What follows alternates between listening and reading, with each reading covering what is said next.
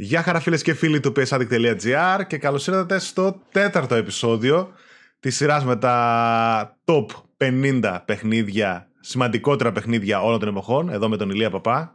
Γεια σου Ηλία. Γεια σας, γεια σας. Καλησπέρα, καλημέρα, ό,τι ώρα και αν το, και αν το βλέπετε. Τέταρτο επεισόδιο, ε. Τέταρτο, τέταρτο επεισόδιο, επεισόδιο και πρώτο από τα... Και πρώτο Τα, τα top 50. Θα είμαστε... Ναι, ναι, και, προ... και πρώτο τελευταίο. Πρώτο τελευταίο, προχωρήσαμε γερά, προχωρήσαμε δυνατά. 10 παιχνίδια σε αυτό το επεισόδιο. 10, 10 παιχνίδια σε αυτό το επεισόδιο. 10 δυνατά παιχνίδια, όχι απλά παιχνίδια, ό,τι να είναι. Και θα καλύψουμε παιδιά τις χρονιές 1999 έως και 2006. Τα 10 παιχνίδια τα οποία βγήκανε. Αποκλείεται να μην δεν τα ξέρετε. Ναι, ναι, αποκλείεται. Ίσως υπάρχουν μερικές διαφωνίες σε αυτά που έχουν επιλογή. Θα έχει ενδιαφέρον να δούμε οι, οι φίλοι Εντάξει, τι θα, οι διαφωνίες είναι θα πούνε. θεμητές ε, γιατί έτσι γίνεται και ένας καλός διάλογος. Μπορεί να προκύψει και κάποια διόρθωση, ας πούμε, οτιδήποτε είναι καλό. Έτσι, βέβαια, βέβαια. Γι' αυτό βέβαια. και παροτρύνουμε τους φίλους που μας ακούνε να γράφουν τις απόψεις του στα σχόλια, τις προτάσεις τους, τυχόν αλλαγές που ναι. μπορεί για κάποιο λόγο που διαφωνούν. Να ευχαριστήσουμε εννοείται όλους τους φίλους μας που στηρίζουν αυτή τη σειρά των εκπομπών. Με το click τους, ναι. με το share τους, με το donate, με το super thanks, με οτιδήποτε κάνετε ή με mail που γίνεστε επίσης και τα παίρνετε τα επεισόδια σε early access. Ευχαριστούμε πάρα πολύ, βοηθάτε πάρα πολύ όλο αυτό το έργο. Α, και νομίζω, Ηλία, ότι μπορούμε να ξεκινήσουμε. Ναι, νομίζω μπορούμε να ξεκινήσουμε. Να πούμε ότι σήμερα θα έχουμε πάλι τρεις καλεσμένους. Ε, ο ένας είναι γνωστός, ο Νίκος Παπακοσταντίνου. Έχουμε επίσης ε, το Γιάννη Τοσαρή από τη... Από τη δική μου ομάδα, ναι, ναι. Τη δική σου ομάδα. Ε, που θα έρθουν, δεν θα πούμε ακόμα ποια παιχνίδια θα, θα καλύψουν και ο Παύλος Κρούστης, ε, ένας ε, δημοσιογράφος από τις νεότερες γενιές, εξαιρετικός ε, και κριτικό, και ο Μάνος Βέζος, πια από τι πιο παλιές καραβάνε, θα είναι μαζί μας. Τέσσερις καλεσμένους δηλαδή. Ναι, συνολικά τέσσερις καλεσμένους. Μπράβο, μπράβο. Τρεις ενότητες με τέσσερις. Τρεις ενότητες, μπράβο. μπράβο. Ωραία. Ε, λοιπόν, νομίζω είμαστε έτοιμοι να ξεκινήσουμε. Μια χαρά και... σούπερ. Ε, να πούμε πάλι στους φίλους ότι τα παιχνίδια που παρουσιάζουμε δεν είναι απαραίτητα χρονικά. Είναι μέσα στην περίοδο που λέμε, αλλά επειδή έχουμε τους καλεσμένους όλους μαζί στο τέλος, κάποια παιχνίδια είναι λίγο, έχουν κυκλοφορήσει λίγο πιο μετά από αυτά που θα μιλήσουμε. Οπότε να μην μπερδευτείτε με τη. Ναι, ναι, τα έχουμε και... σετάρει έτσι για να βοηθήσουμε λίγο τη ροή των ναι, καλεσμένων. Ναι, ναι. Ανάλογα με τι παιχνίδι ακριβώς. θα μιλήσει ο καθένας. Αυτά. Ακριβώς. Ξεκινάμε το πρώτο παιχνίδι της λίστας μας, λοιπόν. Το οποίο είναι το Tony Hawk's Pro Skate Τώρα κάποιοι φίλοι θα πούνε τι δουλειά έχει ένας τίτλος skating στα 50 σημαντικότερα παιχνίδια όλων των εποχών και γιατί δεν είναι άλλοι τίτλοι, το Pro Evolution ή το FIFA κτλ. Αυτά θα τα εξηγήσουμε περισσότερο στο, στο τέλος.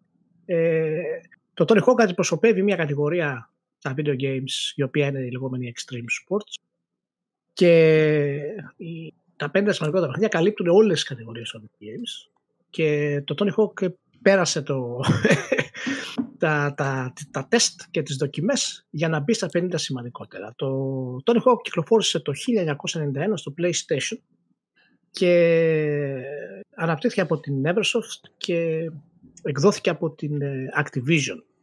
Να πούμε αρχικά ότι το Tony Hawk κυκλοφόρησε αποκλειστικά στο PlayStation το 1991. Είναι άρρηκτα συνδεδεμένο δηλαδή με την άνοδο της κονσόλας της Sony. Είναι ένα από τα πράγματα τα οποία δεν έχει πάρει αρκετό credit μέχρι σήμερα. Ε, ούτε η σχέση της, ε, της Neversoft με τη Sony και της Activision με τη Sony εκείνη την περίοδο, αλλά είναι μέσα από τις συμφωνίες που έκανε η Sony για να ε, μπορέσει να, να αναπτύξει το πορτοφόλιό της. Και ε, είναι αμίμητο γενικά αυτό που έχει κάνει η Sony από εκείνη την περίοδο και μετά γιατί πραγματικά εξελίχθηκε σε όλα τα, τα μήκη και πλάτη της ε, pop κουλτούρας.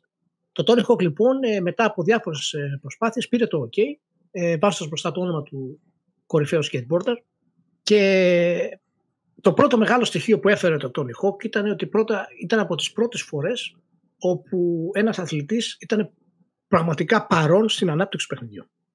Δηλαδή η Sony είπε καλημέρα, έλα μέσα, δεν ξέρεις να φτιάξεις παιχνιδιά, δεν μας ενδιαφέρει αυτό, αλλά θα χρησιμοποιήσουμε το motion capturing από το δικό σου και θα πάρουμε feedback από, από εσένα. Φέρνουμε δηλαδή στη βιομηχανία τη πρώτη φορά ένα τρίτο πάρτι έξω από τη βιομηχανία για να μας πει OK.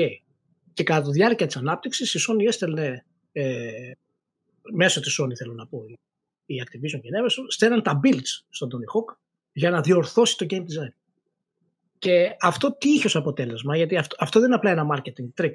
Το αποτέλεσμα τι είχε; Το αποτέλεσμα ήταν ότι δημιουργήθηκε ένας τρίτη κόσμος για πρώτη φορά, οι οποίοι παίκτες μπορούν να πάνε όπου θέλουν και να κάνουν τα trick, το gameplay στην ουσία, όπου θέλουν. Οι πίστες του Ριχόκ ήταν ανοιχτές, μπορούσες να ανέβεις πάνω σε κτίρια, μπορούσες να πας σε σκάλες, μπορούσες να, να, να, να γλιστρήσει σε, σε δάπεδα, να ανέβεις επάνω, σε κουτιά. Δεν υπήρχε όριο σε αυτό το πράγμα. Και αυτό άνοιξε την πόρτα για τα λεγόμενα extreme sports στη βιομηχανία και μετέπειτα τίτλοι που έχουν να κάνουν φυσικά και με BMX και, και οτιδήποτε. Ε, είναι πραγματικά μία από τις στιγμές όπου ε, α, ανοίγουμε τις πόρτες στο τελείως sandbox σχεδιασμό του gameplay. Και το Tony Hawk ήταν το πρώτο παιχνίδι που έφερε αυτό το πράγμα συνδυάζοντάς το με, το, με τα είδη το, το, το career και του main mode που έχει ο, ε, ο βασικός ε, χαρακτήρας είχε διάφορα skills που μπορούσε να αναπτύξεις ε, κτλ. Οπότε ε, ήταν τελείως άλλο concept εκείνη την εποχή να δεις ένα παιχνίδι το οποίο δεν ήταν βασισμένο ε, σε νόρμες το τι θα κάνεις στο 3D κόσμο, αλλά έδινε απλά τα εργαλεία στο παίχτη για να μπορέσει να τον εξερευνήσει όπως θέλει και να κάνει αυτό που, αυτό που πραγματικά του αρέσει. Φυσικά το πρόβλημα σε αυτό ήταν ότι τα skills για να τα κάνεις ήταν δύσκολα δεν είναι εύκολο τώρα να κάνεις 600 συνδυασμούς από πριν και να πετύχεις το, το, το, το, το καλό το, το skill. Οπότε στο, στο testing υπήρχε πάρα πολύ μεγάλη συζήτηση για το ε, εάν οι παίκτες θα ξενερώσουν από αυτό. Για το να προσπαθείς να κάνεις κάτι 600 φορές στο ίδιο σημείο και να μην το καταφέρνει. Ε, είναι, δεν είναι πολύ καλό.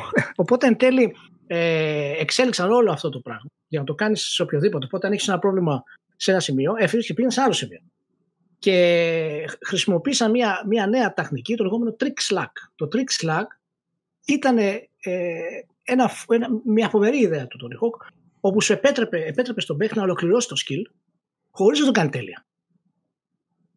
Αυτή είναι η στιγμή που δίνουμε στην ουσία είναι το, το λεγόμενο context sensitive skilling, στο, στο οποίο οι παίχτε, παραδείγματος χάρη, μπορούν να κάνουν ένα κόλπο, να μην τους βγει εκείνη τη στιγμή, αλλά δεν το αποτυγχάνουν. Απλά τρώνε μια τούμπα. Ναι, Ή ξέρω εγώ, το, το παίρνουν μισό.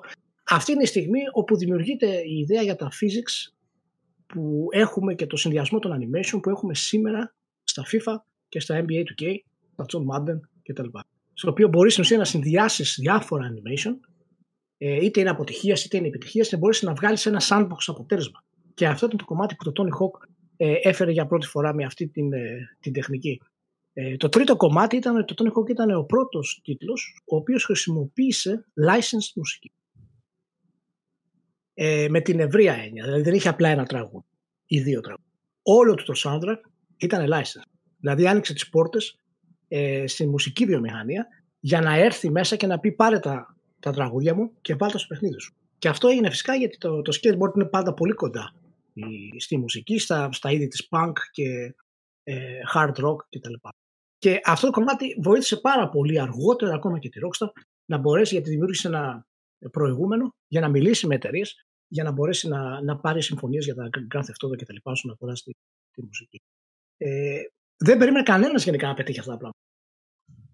Και ιστορικά ε, έχει, έχει κάπως σταυτεί ε, το παιχνίδι ως ένα πολύ καλό εξαιρετικό παιχνίδι με καλό gameplay κτλ. Αλλά τα κομμάτια αυτά που είπαμε θεωρούν, βάζουν τον Tony Hawk σε μια πολύ σημαντική κλίμακα για το τι προσέφερε στη βιομηχανία. Και το sequel του Tony Hawk είναι ένα από τα παιχνίδια με τα υψηλότερα reviews όλων των εποχών σε βαθμολογία.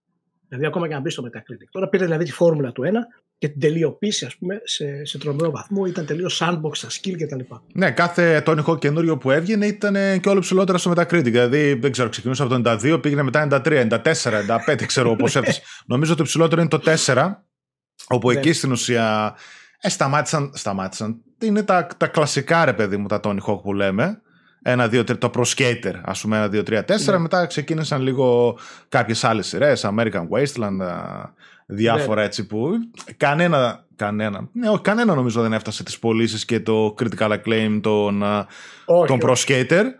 Ε, ναι. Είχε βγει το 5 κάποια στιγμή στο 4, στο PlayStation 4 πριν από χρόνια και ήταν από τα χειρότερα παιχνίδια που είχαν βγει εκείνη την περίοδο. Δηλαδή κα... ναι. κάπου είχα πετύχει κάτι σε συνέντευξη, κάτι τον είχα και έλεγε ρε παιδί μου τι είχε πάει όλο. Ήταν, είχαν πάει όλο στραβά, ήταν μισό το παιχνίδι, σπασμένο. Ναι. Α, γενικότερα ήταν μεγάλη αποτυχία. Και εννοείται ότι είδαμε την αναβίωση τώρα στο PlayStation 4 με το remaster, ναι. τη συλλογή με τα remaster, ναι. το Tony Hawk Pro Skater 1 και 2 όπου εκεί ας πούμε ενώσαν τα παιχνίδια με το κοινό soundtrack, πίστες και τα λοιπά κάνουν πολύ καλή δουλειά, είναι πολύ ωραίο το remaster που θέλει να το παίξει ε, νομίζω απλά ίσως κάποια κομμάτια του μουσική να λείπουν που μπορεί να μην τα βρήκανε ξανά με δικαιώματα αλλά όλο το DNA του παιχνιδιού και όλο αυτό το καλό που έχει να προσφέρει, το φοβερό, ήταν, είναι εκεί. Ναι. Και είναι πραγματικά πολύ ενδιαφέρον να δούμε αυτή την κουλτούρα του skating, την extreme culture, να, να μπαίνει στα video games μέσω ενός ενός παιχνιδιού. Γιατί το Tony Hawk έγινε και μεγάλη επιτυχία φυσικά και μεταξύ και skaters. Γιατί δεν ήταν απλά και μόνο ένα license παιχνίδι. Είχε καλό gameplay που αφορά το skateboarding. Mm-hmm. Και ήταν και αυτός ένας τρόπος στην ουσία που είδαν και άλλες εταιρείες και είπαν: Κοιτάξτε, εμείς μπορούμε να κάνουμε simulation ένα άθλημα και να μην ξενερώσουν τον κόσμο. Σκέψου δηλαδή τι επιτυχία θα έχει να κάνουμε simulation του ποδόσφαιρου. Και ξεκίνησαν να, μέσω του και της επανάστασης που έφερε η τεχνολογία να έχουμε simulation και στα άλλα παιχνίδια. Είναι, είναι μια πολύ συγκεκριμένη στιγμή η κυκλοφορία του Tony Hawk Pro Skater και με, με λυπεί το γεγονός ότι, ότι σπάνια το βλέπεις να είναι ε, ξέρεις, πολύ ψηλά πούμε, στα σημαντικότερα παιχνίδια. Αλλά φυσικά είναι και αυτό που λέμε το στίγμα. Έτσι, ότι εντάξει τώρα το Tony Hawk τι να προσφέρει το Tony Hawk, ας πούμε, για, τη, για τη βιομηχανία του video games. Ε, ναι, δεν ξέρω αυτό το στίγμα κατά πόσο ρε παιδί μου όντως μπορεί να το σκέφτει κάποιος. Για μένα θα, ε, ναι, δεν ξέρω. θα το δικαιολογήσω μονάχα αν δεν έχει ζήσει εκείνα τα late 90s, ναι, early, ναι. early zeros, ρε παιδί μου. Δηλαδή, ναι, ναι, ναι. Ε, για μένα το Tony Hawk είναι άνετα μέσα στα καλύτερα και αγαπημένα μου παιχνίδια όλων των εποχών που έχω ναι. παίξει. Ε, όταν είχε βγει το Tony Hawk ήμουν εγώ ακριβώς στην ηλικία των α, το 99 πες μετά το 14-15 ετών. Οπότε ήταν. Ακριβώς στη σωστή ηλικία. Ήμουνα, δηλαδή. ήμουνα, όχι στο target group, ήμουνα στο bullseye. Yeah. το παιχνίδι είχε φτιαχτεί για μένα. Ήταν για, τα, για τους teenagers εκείνη την εποχή, οι οποίοι είχαν αυτό πάνω τους το, το BMX, το skate. Άσχετα εγώ που δεν έκανα skate, ας πούμε, παρά μόνο με τα BMX.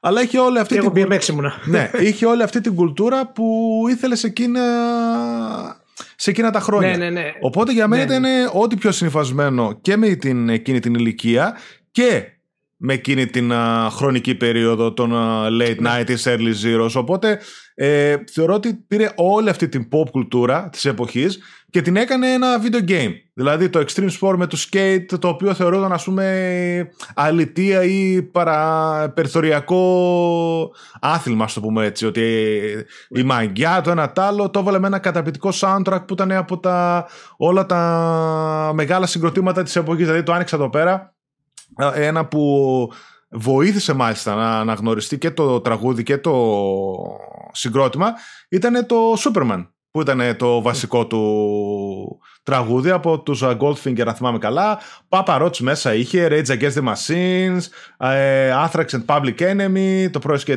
το Dia Dead Kennedys ήταν όλα τις ε, ναι. τα 90's ήταν φοβερό το soundtrack που είχε και εννοείται και όλες οι πίστες είναι πολύ εμβληματικέ. Ακόμα το warehouse που ξεκινάς, ας πούμε, θεωρώ ότι είναι ό,τι πιο εμβληματικό στα video games. Μετά οι πίστες που είχε. Από τις καλύτερες εισαγωγές από τις καλύτερες εισαγωγές ναι. πίστες σε, σε video games. Με το σχολείο και ασχολιόταν ο κόσμο το να ξεκλειδώσει πέρα από τα skills και το να κάνεις τα ε, ναι. τις αλυσίδες με τα skills και τους πόντους. Ε, Έπαιζες τόσο πολύ, ήθελες να ξεκλειδώσει κάθε πίστα τα, το κάθε μικρό μυστικό που μπορεί να είχε, ε, τις κασέτες που μάζευες, τα γράμματα που μάζευες, οτιδήποτε κτλ. Ε, ήταν φανταστικό παιχνίδι και κάθε ένα που έβγαινε ε, ήταν όλο και καλύτερο. Ό,τι έκανε το ένα, το έπαιρνε το άλλο, ναι. το έκανε καλύτερο και γι' αυτό είχε και μεγαλύτερες βαθμολογίες και ήταν ακόμη καλύτερο παιχνίδι. Εμένα το, ναι. το, τα Tony Hawk μαζί με το Dave Mira BMX Dave Mira Freestyle. Dave Mira BMX. Ναι, Dave, Dave Mira Freestyle. Dave Mira Freestyle ναι. BMX. Αν και υπήρχε και ακόμα ένα BMX παιχνίδι το οποίο ήταν καλό. Ήταν για μένα ό,τι καλύτερο έχω παίξει εκείνη την εποχή σε αυτό το στυλ. Εγώ δηλαδή. πάντα ήθελα, εγώ πάντα ήθελα να μπει μέσα το Matt Hoffman και δεν νομίζω ότι βγήκε. Βγήκε, βγήκε, βγήκε, βγήκε. βγήκε. Αυτό είναι το βγήκε. άλλο που σου έλεγα. Ναι, ναι. Αυτό Έχει... είναι το άλλο, okay. Νομίζω πρέπει να βγάλανε από δύο παιχνίδια, νομίζω. Πρέπει να είχε. Ήταν εκεί το ένα PlayStation 1, ας πούμε, και το, τα sequel βγήκαν στο PlayStation ναι. 2. Και ήμουν ένα μεγάλος φαν του, του ναι, ναι. Hoffman τότε. Νομίζω Matt Hoffman Pro BMX, κάτι τέτοιο, και το άλλο ήταν Dave Mira Freestyle BMX. Ναι, ναι, νομίζω ένα και δύο κάπου έτσι. Α, πριν κλείσουμε. Ωραία, προχωράμε. Όχι, ναι. τελευταίε πληροφορίες γιατί; Έχουν βγει πρώτον ε, ντοκιμαντέρ για τα Tony Hawk βίντεο παιχνίδια. Ε, οπότε μπορεί ο κόσμος να το δει. Pretending I am a Superman. ε, είναι το όνομα του ντοκιμαντέρ για τα Tony Hawk βιντεοπαιχνίδια και φυσικά υπάρχει και ντοκιμαντέρ, ας το πούμε έτσι, ταινία για τη ζωή του Tony Hawk που είναι ναι. νομίζω Until the Wheels uh, Fall Off. Μέχρι να ναι. πέσουν οι ρόδες, κάπως έτσι... Uh, ναι, νομίζω αυτό είναι. Until the wheels fall off. Ναι, Until the wheels fall off. Το οποίο βγήκε πέρσι. Είναι καινούριο από ό,τι βλέπω. Στο HBO. Πολύ ωραίο. Mm-hmm. Πολύ ωραίο. Θα, θα, θα το τσεκάρουμε οπωσδήποτε. ναι, ναι. και video game και τη ζωή του. Και αυτός είναι πολύ ωραίος τύπος. Δηλαδή το αξίζει και η αναγνώριση ναι, ναι, που ναι, ναι, έχει. Πέρα σαν αθλητής, έτσι. Μιλάω μέσα από τα video games. Σαν αθλητής, εντάξει. Ναι, ναι, ναι. Είναι classic, είναι classic. Πάντα υπάρχει συζήτηση ποιος είναι ο καλύτερος ανθρωποχών και στα skate. Ε, ναι. παντού, πάμε ε, παντού. Ε, έχει και πολλές ταινίες εκείνη την εποχή που είχαν βγει. Το Dogtown, το Thrashing, ήταν έτσι όλα ναι. με τη skate κουλτούρα. Όποιος τα έχει παρακολουθήσει ή θέλει να τα δει, θα ψάξει. Και άλλες βέβαια, τις οποίες τώρα τις ξεχνάω. Αλλά μπορούμε να πάμε παρακάτω. Ωραία. Πάμε σε επόμενο Το, το οποίο είναι το Counter-Strike. Α, ωραία. Το Counter-Strike κυκλοφόρησε το 2000 από τη Valve για τα Windows και βασίζεται σε ένα mod το οποίο ξεκίνησε το 1999 από το Min Guzman Lee και τον Jess Cliff. Ε, και φυσικά οι οποίοι προσλήφθηκαν ύστερα στο, στη Valve για να μπορέσουν να ε, βοηθήσουν στην, στην ανάπτυξη. Το Counter-Strike ε, είναι το πιο σημαντικό multiplayer video game που έχει γίνει ποτέ. Και οι λόγοι ε, είναι, είναι, είναι, πολύ συγκεκριμένοι. Ο πρώτος λόγος είναι ότι φυσικά ε, προήλθε από το Half-Life και εκείνη η σύνδεση της σημασίας και του Half-Life που βαλαμε ε, σε προηγούμενη εκπομπή ως ένα από τα σημαντικότερα παιχνίδια αλλά είναι από τα πρώτα παιχνίδια το οποίο ένα mod ε, δημιουργεί μια τελείως διαφορετική εμπειρία και ξεκινάει ας πούμε την, ε, την ιδέα της Valve για τη χρήση των modifications αλλά και αυτό το hippie τρόπο, hippie τρόπο που έχει Valve να, να λειτουργεί βάζοντας μέσα στην, ε, στις ομάδες της προγραμματιστές αλλά και ερασιτέχνες modders. Το, το Counter-Strike όταν κυκλοφόρησε είχε, είχε πολύ καλά reviews αλλά κανένας δεν μπορούσε να συλλάβει τι πρόκειται να επακολουθήσει. Η βασική του ιδέα του Counter-Strike είναι φυσικά μια μάχη ανάμεσα σε, ε, σε ομάδες εναντίον ε, τρομοκρατών και ειδικών δυνάμεων σε διάφορα μέρη του κόσμου ε, που ο παίκτης αναλαμβάνει να παίξει. Ήταν φυσικά είναι βασισμένο πάνω στο multiplayer και σχεδιαστεί με την πολύ απλή λογική ότι είναι πολύ εύκολο να παίξει οποιοδήποτε Counter-Strike αλλά είναι πάρα πολύ δύσκολο να ανταγωνιστεί σε υψηλό επίπεδο. Και αυτό έχει να κάνει γιατί το, το κάτω στάκι μηχανισμοί του είναι πάρα πολύ απλή. Δεν έχει ούτε πολυπλοκότητες, ούτε hitboxes περίεργα, ούτε να, να κάνεις διάφορα ας πούμε ε, συνδυασμού στα πλήκτρα κτλ. Βασίζεται στην κίνηση, στην ταχύτητα, στη στόχευση και στα όπλα. Και όλα αυτά φυσικά κάνουν οποιοδήποτε παίχτη να θέλει να παίξει. Ε, όταν όμως φτάσεις στο σημείο που συναντάς κάποιον άλλο παίχτη, ο οποίος είναι καλύτερος από σένα, αυτόματα λες: αυτό μπορώ να το κάνω κι εγώ. Και άρα αρχίζει να δημιουργείται η ιδέα του ανταγωνισμού ε, μέσα στο, στο Counter-Strike που το ανέβασε στο επίπεδο ε, να δημιουργήσει το πρώτο e-sports event της e-sports entertainment ESA League που έγινε το 2004 με αφορμή το, το Counter-Strike. Το Counter-Strike ξεκίνησε το competitive gaming, η ιδέα του competitive gaming του Counter-Strike για να καταλάβουμε πόσο απλωμένο ήταν. Ξεκίνησε στη Σουηδία και μια ομάδα από παίχτες που έσανε LAN ε, αποφασίσανε να, να, να, να μαζευτούν ε, στο Μαλούγκ ε, της Σουηδίας και να παίξουν κάνουν σαν ενάντια στους άλλους. Και από αυτό τον ανταγωνισμό, αυτό αναπτύχθηκε από αυτή τη μικρή πόλη και μέχρι να, να, να γίνει ένα, ένας πολύ μεγάλος ε, σημαντικός ε, οργανισμός. Και μάλιστα το 2001 έγινε το Cyber Athlete Personal League το οποίο έφερε τα, τα παιδιά αυτά να παίξουν και εν τέλει εκεί δημιουργήθηκε και η πρώτη ομάδα, η πρώτη star στην ουσία για το multiplayer first person shooter, οι λεγόμενοι Ninjas in Pyjamas, οι οποίοι κέρδισαν την ε, κατηγορία. Κατευθείαν λοιπόν η ιδέα του Counter-Strike ήταν ε, ότι ένας απλός ε, gamer σε ένα απλό χωριό μπορεί να πραγματικά να γίνει ε, star. Μπορεί πραγματικά να γίνει ο καλύτερος που υπάρχει. Και αυτό γιατί το entry level του gameplay του Counter-Strike ήταν πολύ χαμηλό. Φυσικά το Counter-Strike δεν βασίζεται μόνο σε αυτό το πράγμα. Το Counter-Strike έφερε αλλαγές οι οποίες τις έχουμε μέχρι και σήμερα. Έφερε ρεαλιστική φυσική στο πώς υπεφέρουν τα όπλα όταν εκπισοκροτούν. Έφερε ε, φυσικά το σύστημα πληρωμών.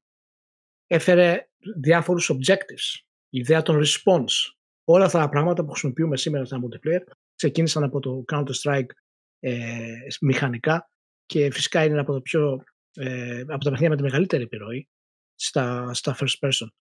Το βασικό του κομμάτι για να επιστρέψουμε πάλι στην ιδέα του, του modding ήταν ότι από ακριβώς επειδή ξεκίνησε έτσι η βάση του Counter-Strike είναι η, mod, είναι η κοινότητα των modders.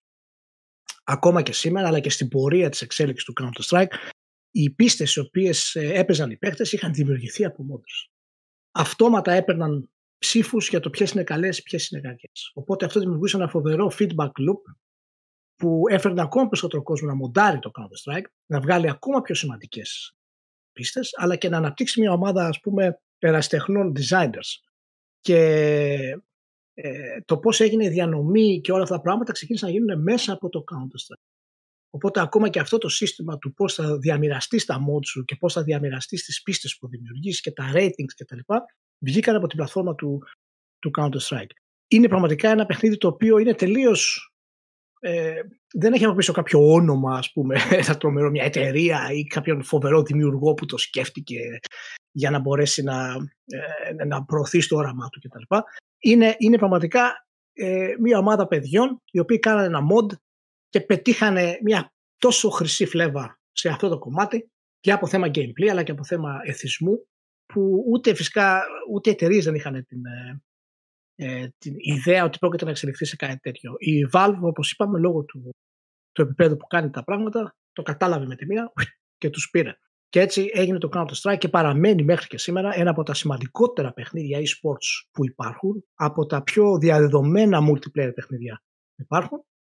Και πολλοί λένε και οι ειδικοί στα στα multiplayer FPS ότι έχει ακόμα και σήμερα τους πιο ισορροπημένους μηχανισμούς FPS για, για competitive multiplayer. Η αλήθεια είναι ότι εγώ το έχω παίξει λίγες φορές γιατί δεν έχω ελπίδα να παίξω για παιχνίδια. Συγγνώμη δηλαδή. ε, εγώ θυμάμαι το Counter Strike πολύ έντονα και εννοείται ότι έχω ρίξει άπειρε ώρες σε αυτό, oh, το, oh, αυτά είναι. Σε αυτό το παιχνίδι.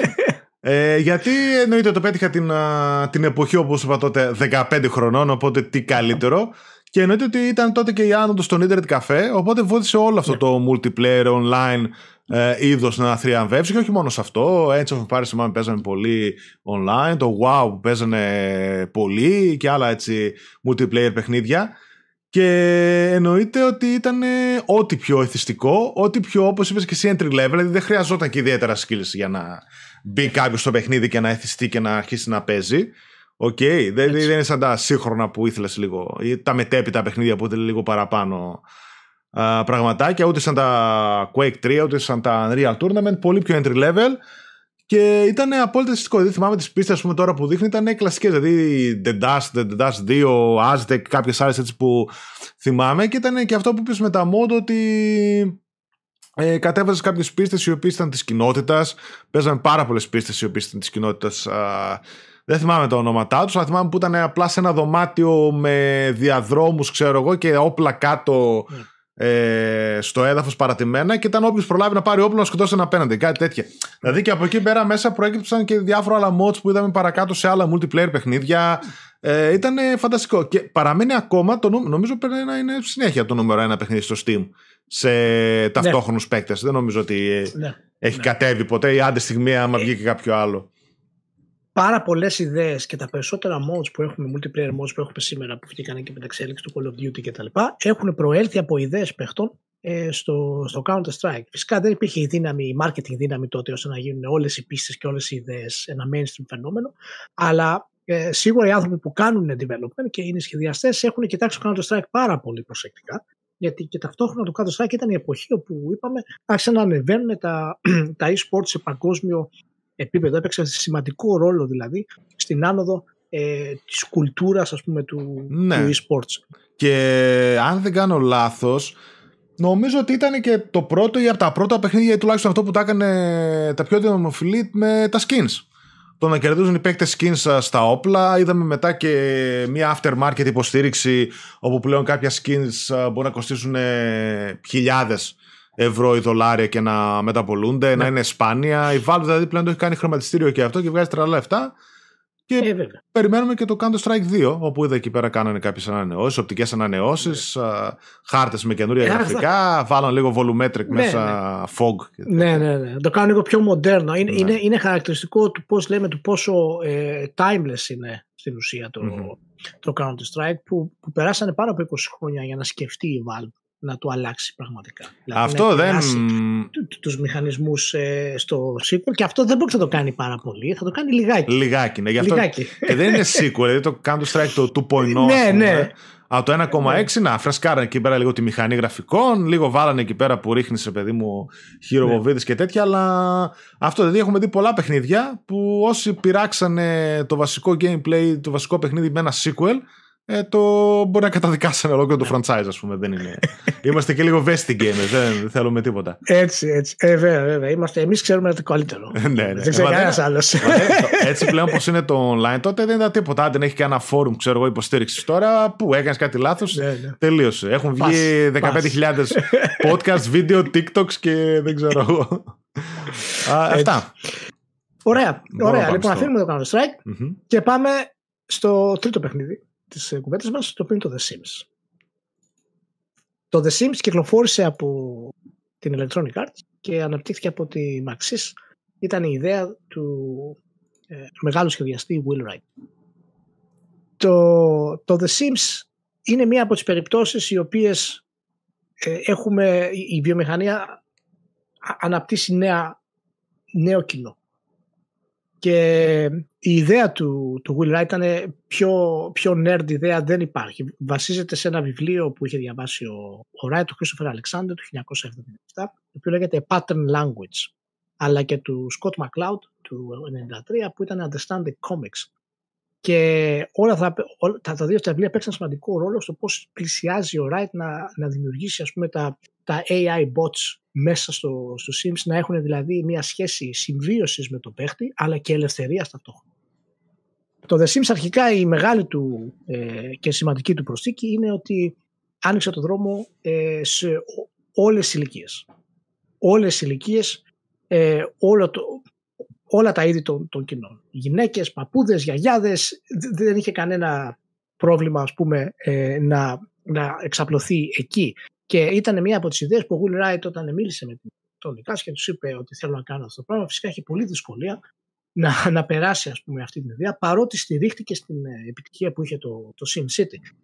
Παρ' όλα αυτά, η, ο, ο Wright ήταν πολύ συγκεκριμένος. Τους επανέφερε στο Little Computer People που είπαμε στα Prologue Games. Και εγώ αυτό το θυμήθηκα υπάρχει, τώρα ξανά. Υπάρχει κοινό για αυτό το κομμάτι και γι' αυτό βάλαμε στα Prologue Games το Little Computer People και υπάρχει κοινό που όντως θα ενδιαφερθεί για την καθημερινότητα ενός AI και να συνδυάσει τη δική του ζωή με αυτή. Και καταλαβαίνεις αυτό το pitch τώρα για να το κάνεις σε executive στη CA το 2000, το 1998-19, είναι, είναι εξωπραγματικό. Και ο Ράιτ το κατάφερε αυτό το πράγμα. Και του δώσανε το πράσινο φως και κυκλοφόρησε. Και φυσικά όταν κυκλοφόρησε ε, ε εξέλαβε άπειρα βραβεία για καλύτερο παιχνίδι της χρονιάς, για, ε, από τα πιο σημαντικά, πιο επαναστατικά. Γιατί το δεύτερο κομμάτι που έφερε το The Sims ήταν η σημασία του Artificial Intelligence στα video games. Μέχρι, μέχρι τότε όλα τα video games είχαν την ιδέα ότι το Artificial Intelligence είναι στην ουσία μια σειρά εντολών που αντιδρά σε αυτά που κάνει ο παίχτης. Δηλαδή, αν εσύ παραδείγματος χάρη χρησιμοποιήσει ένα πλήκτρο για να επιδείξει, τότε το AI θα αντιδράσει και θα περάσει το δέλος από κάτω σου. Και είναι το λεγόμενο το αντιδραστικό AI. Όπως λέγεται. Στα ελληνικά δεν είναι καλή η μετάφραση, αλλά τέλος πάντων.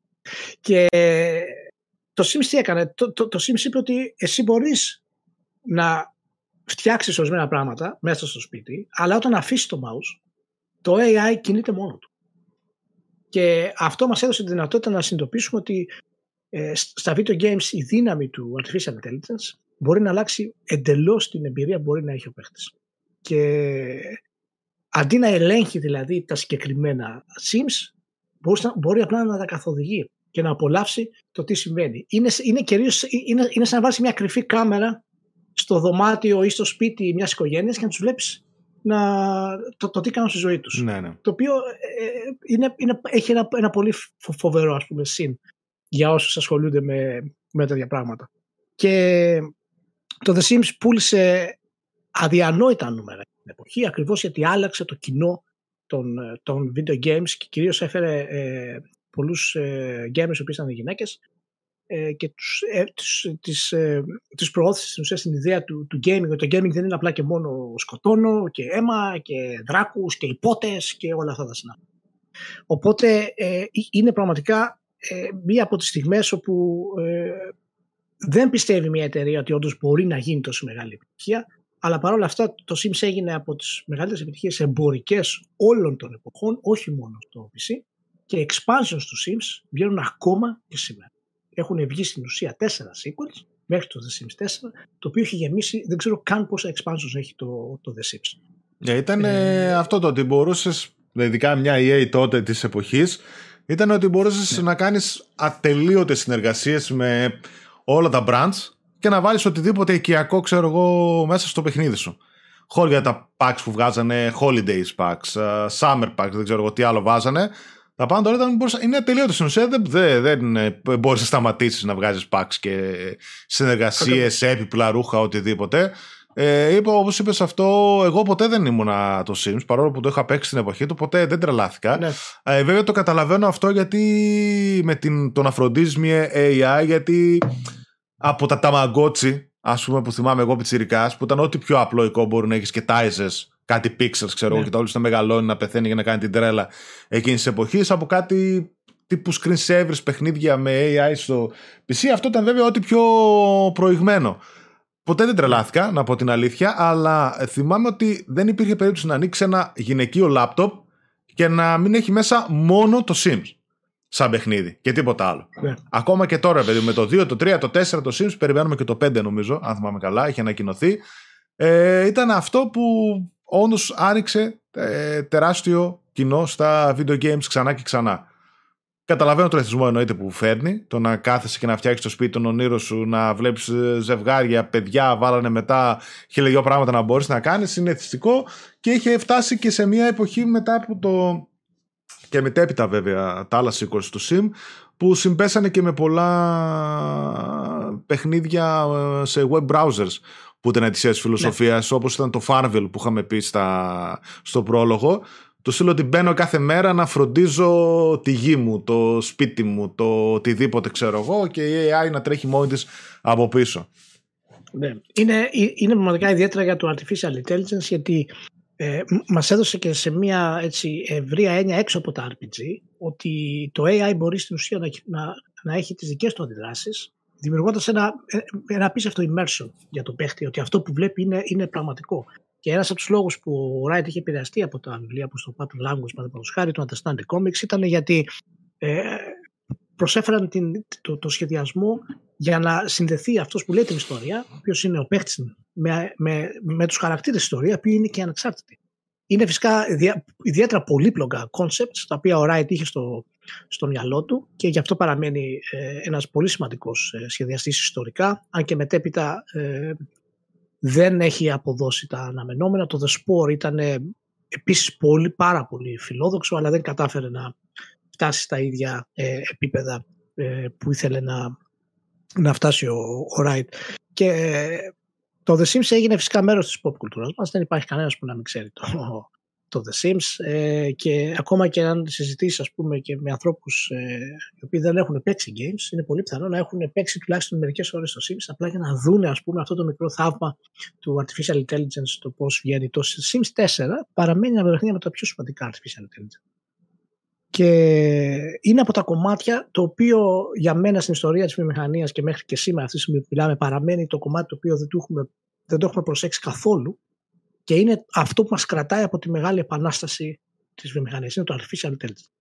Είναι το τελευταίο στάδιο για να μπορέσουμε να, η βιομηχανία μας να φτάσει ε, ξέρεις, να, στα όρια της.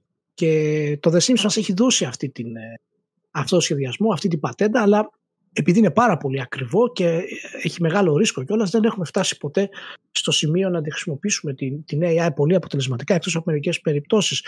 Πλέον είμαι πολύ πιο αισιόδοξος, ειδικά με την εμφάνιση του chat GTP και ε, αλλά και διάφορα mods που βγαίνουν χρησιμοποιώντας ε, το chat DCP, αλλά ακόμα και για το Skyrim ακόμα.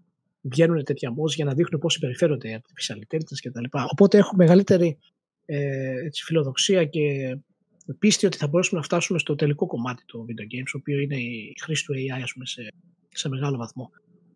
Ε, οπότε εγώ έχω παίξει αρκετές ώρες Sims. Δεν ήμουν και εγώ ιδιαίτερος φαν ας πούμε αυτού του παιχνιδιού, αλλά αν κάτσεις, είναι πολύ δύσκολο να σταματήσεις. Θες να φτάσεις σε ένα σημείο, θες να δεις τι έχεις μέσα στο ψυγείο, θες να δεις γιατί βρωμάει, ας πούμε, ναι, ο ναι. κάδος. Ναι, ναι, ναι. Θες να δεις ποιος είναι στην πόρτα. Και αυτό λέει πάρα πολλά φυσικά για την ψυχοσύνθεση, τη δική μας ως ε, ως φιλή, έτσι, ως ανθρώπινη φιλή, το ότι είναι ε, την ανάγκη που έχουμε για, για επαφή και για το day to day. Το τι συμβαίνει στην καθημερινότητα. Ναι, ναι. Φαντάζομαι ότι μπαίνεις σε ένα παιχνίδι για να κάνεις τη ρουτίνα που μπορεί να κάνεις στο σπίτι σου καθημερινά. Και την κάνεις ναι. και ψηφιακά, ξανά τη ρουτίνα. Ναι. Ωραία. Μάλιστα. Λοιπόν, ωραία. ωραία. Προχωράμε στο επόμενο μας παιχνίδι, λοιπόν. Το οποίο είναι το World of Warcraft. Το World of Warcraft μπήκε στα σημαντικότερα παιχνίδια όλων των εποχών ως ε, ένα MMORPG, ε, αντιπρόσωπος των MMORPG, τρώγοντας τη θέση από το EverQuest και το Ultima Online, τα οποία ε, τα εξώθησε πίσω στα Prolo Games. Το World of Warcraft είναι μία από τις ε, ανεπανάληπτες περιπτώσεις στη βιομηχανία που συνδυάζει για πρώτη φορά ένα απίστευτα νης κομμάτι της βιομηχανίας το οποίο είναι τα MMORPG πολύ λίγος κόσμος στην ουσία που παίζει αυτά τα, αυτού του είδους τα παιχνίδια με το απόλυτο φαινόμενο μιας pop κουλτούρας ε, που έχει να κάνει με το, με το Warcraft. Να πούμε ότι το, το MMO σχεδιάστηκε μετά το Warcraft 3 το The Frozen Throne όπου μας έδωσε τον Άρθας και όλο ας πούμε αυτό το timeline που έδωσε τη βάση για το World of Warcraft και είναι, μπορεί να φαίνεται για πολλούς ότι δεν έχει σχέση αλλά είναι μια φυσική εξέλιξη από τα strategy της ε, Blizzard σε RPG. Δηλαδή παίρνοντας το template του Dune που είπαμε πριν γιατί είναι σε προηγούμενη εκπομπή τη σημασία του η Blizzard προχώρησε για το storytelling μέσα στα RTS και έτσι έφτασε στο Warcraft 3 που είχε και στοιχεία RPG και μετά κάποιος είπε ότι είμαστε αυτή τη στιγμή είμαστε στην επαφή με αυτό το art style να το μεταβιβάσουμε αυτό το κομμάτι σε συνδυασμό του, του MMO. Και πραγματικά ε, έκανε αυτό το πράγμα. Από την κυκλοφορία του μέχρι σήμερα έχει 9 expansions. Το The Burning Crusade, το Wrath of the Lich King, το Cataclysm, το Mist of Pandaria, Warlords of Draenor, Legion, Battle of Azeroth, Shadowlands και Dragonflight, το οποίο είναι το πιο πρόσφατο. Το World of Warcraft ήταν μια εμπειρία η οποία όποιος την έχει ζήσει εκείνη την εποχή το θυμάται σαν, ε, σαν να είναι μέρος της ζωής του, σαν να έζησε στον Άζερο. Και τα δύο-τρία πρώτα χρόνια που ξεκίνησα να παίζω εγώ το, το World of Warcraft ε, τότε έχω μνήμες από gaming και questing και interaction με παίχτες και φίλους οι οποίοι οι οποίες είναι σαν να τις έχω ζήσει σε έναν άλλο κόσμο. Είχα πάει σε μια άλλη χώρα δηλαδή και τις έζησα. Είναι, η δύναμή του ήταν τόσο μεγάλη. Αυτό λοιπόν το, βασικό, το πρώτο του βασικό του κομμάτι είναι ο συνδυασμός της αισθητικής, ο συνδυασμός του soundtrack και ο συνδυασμός του βασικού σοβαρού lore που μπορούσε ο παίχτης μέσα ε, να απολαύσει. Που έκανε το World of Warcraft ε, πολύ σημαντικό. Φυσικά ήταν πολύ εύκολο να μπει κάποιος. Ε, δεν είχε αυτό το κλάτερ που έχουν τα MMORPGs με απίστευτα παράξενα μενού και ε, εντολές και chat και τα λοιπά. Ήταν όλα πολύ ωραία φτιαγμένα με εικονίδια, ήξερες τι να πατήσεις και στη βάση του ήταν το grind. Το grind ήταν, πατούσες ένα, ένα κουμπάκι, έκανε μια κίνηση το, ο χαρακτήρας σου, μετά το ξαναπατούσες το κουμπάκι, την ξαναέκανε και ξαφνικά μετά από 10 φορές έπαιρνες ένα μια πολύ ωραία έτσι, εικόνα και ήχο, σου έλεγε quest complete, παίρνεις το XP. Είναι ε, η λούπα αυτή που έχει στηρίξει το, το World of Warcraft έχει σχεδιαστεί πάνω σε αυτή τη λούπα που έχει να κάνει με την τοπαμίνη. Ε, αυτό είναι από τα, ε, δεν θα ήθελα να πω αρνητικά κομμάτια του σχεδιασμού, αλλά το World of Warcraft έχει σχεδιαστεί για να ε, λοκάρει την τοπαμίνη μέσα. Να την κλειδώνει δηλαδή και να την κάνει λούπα. Ε, φυσικά αυτό δεν λέει ε, κάτι για το για αρνητικό για τα άλλα κομμάτια του World of Warcraft που φυσικά έφτασε ε, να είναι το πιο διαδεδομένο MMORPG και ξεπεράει τους 12 εκατομμύρια, 12 εκατομμύρια subscribers κάποια στιγμή και μάλιστα υπήρχαν και περιόδους όπου οι ενεργοί ε, λογαριασμοί ξεπερνούσαν τα 100 εκατομμύρια. Μιλάμε για έσοδα τα οποία ξεπερνούσαν ε, τα 9 δισεκατομμύρια για το παιχνίδι αυτό. Και φυσικά ξεκίνησε από εκεί, έδωσε τη δυνατότητα να δημιουργηθεί η ταινία του Warcraft, αλλά και φυσικά να διαρκέσει μέσα στα χρόνια τόσο πολύ. Δεν έχει κάτι ιδιαίτερα επαναστατικό συγκεκριμένο, αλλά τα κομμάτια τα οποία συνδύασε σε ένα σύνολο, το οποίο μέχρι και σήμερα δεν υπάρχει απάντηση. Δεν υπάρχει απάντηση. Παραμένει, το, παραμένει το καλύτερο μηχανικά μέχρι και σήμερα. Και ακόμα ναι. το κοινό του ρε παιδί μου το, το στηρίζει κανονικότατα γιατί δεν υπάρχει ναι. κάτι αντίστοιχο πλέον. Δεν, ε, δεν υπάρχει κάτι που να το μπορεί εύκολα να το κάνει. Υπάρχουν άλλες, άλλα παιχνίδια, είδαμε και κάποια παλιά τα οποία πούμε, είδαν κάποια sequel μετέπειτα αλλά ποτέ κανένα δεν έφτασε τη δημοφιλία του World of Warcraft και όχι μόνο τη δημοφιλία, το να φτάσει από το 2004 ξέρω εγώ έτσι 20 χρόνια μετά να έχει ακόμα το κοινό του και να παίζει και την υποστήριξη και την ανανέωση και το content και όλα ρε παιδί μου ακόμα είναι εκεί. Ναι. Ασταμάτητο.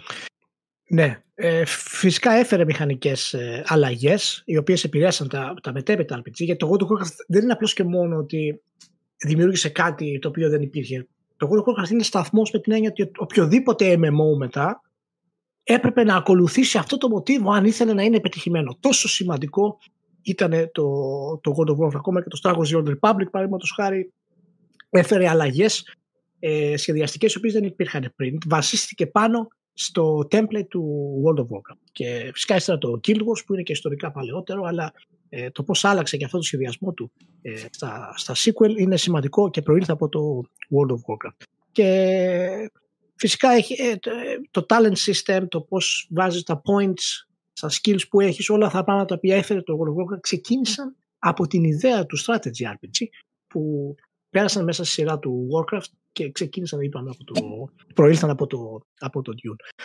Ε, νομίζω είναι από τα παιχνίδια που πραγματικά ε, το θυμάσαι και παραμένει, εκτός ότι παραμένει μέχρι και σήμερα σημαντικό, είναι παιχνίδια τα οποία σου έχει μείνει η ιδέα ε, του place, του, του, του μέρους. Θυμάμαι τότε, παραδείγματος χάρη, μία από τις πολύ σημαντικές, αλλά και, και πολλοί κόσμος δεν το, δεν το καταλαβαίνει ε, πόσο σημαντικό ήταν, η επιλογή, το time, ο χρόνος που παίζει να είναι real time. Δηλαδή έμπαινα στον Azeroth μέσα, ήταν 10 ώρα στο σπίτι μου και ήταν 11 ώρα στον Azeroth. Ήταν πρωί, κανονικά. Έμπαινα 7 ώρα το απόγευμα, ήταν απόγευμα στον Azeroth. Είχε 24 ώρο κύκλο κανονικό. Δεν είχε αυτό το κάθε 3 ώρες γίνεται νύχτα. Κάθε τρεις ώρες γίνεται μέρα, κάθε τρεις ώρες γίνεται νύχτα. Και αυτό είτε, έπαιξε πολύ σημαντικό ρόλο στη ψυχοσύνθεση του παίχτη για να εκλοβιστεί μέσα σε αυτόν τον κόσμο με την καλή έννοια αλλά και την κακή. Γιατί εγώ τον κόσμο αυτή έχει. Ναι, έχει προκαλέσει. Έχει καταστρέψει πολλές σχέσεις. Εθισμό, φάρμες επίσης, ξέρω εγώ έτσι για τα νομίσματα και αυτά. Πραγματικά. Ε, είναι, είναι, είναι πραγματικά από τα παιχνίδια τα οποία εγώ ανέκαθεν ήθελα ένα sequel και περιμένω πραγματικά πώς και πώς να πει ότι κοιτάξτε να δείτε σταματάμε το God of Warcraft θα το περάσουμε σε sequel. Περιμένω να γίνει αυτό το πράγμα με ό,τι έχουν μάθει μέχρι σήμερα να δημιουργήσουν ένα sequel γιατί κακά τα ψέματα φυσικά έχει πέσει σε συνδρομητές, αλλά ε, ακόμα και έτσι παραμένει ε, με 3-4 εκατομμύρια συνδρομητές. Είναι δηλαδή εκεί έχεις χτίσει τη ζωή σου, ε, έχεις μια δεύτερη ζωή μέσα στο mm. God of Warcraft και είναι πολύ σημαντικό να αφήσεις ε, αυτή τη ζωή. Μου θύμισες το Second Life τώρα. Το θυμάσαι και oh, Το θυμάμαι σε κολλάει. Αμάν, αμάν. Δεν το πλησιάζω. ναι, ναι, ναι. Είναι πραγματικά σημαντικό. Λοιπόν, περνάμε στο επόμενο μας παιχνίδι και στον πρώτο μας καλεσμένο, το παιχνίδι του GTA 3 και καλεσμένος είναι ο Παύλος Κρουστή. Δεν τον ξέρω τον κύριο. Δεν τον ξέρω τον κύριο. Παύλο, ευχαριστώ πάρα πολύ που ήρθες. Ο Παύλος είναι διακεκριμένος κριτικός, δημοσιογράφος με πολυετή πείρα στον χώρο. Όπα, όπα, όπα. Κόψε, κόψε. κόψε, κόψε. Είναι, όλα ισχύουν.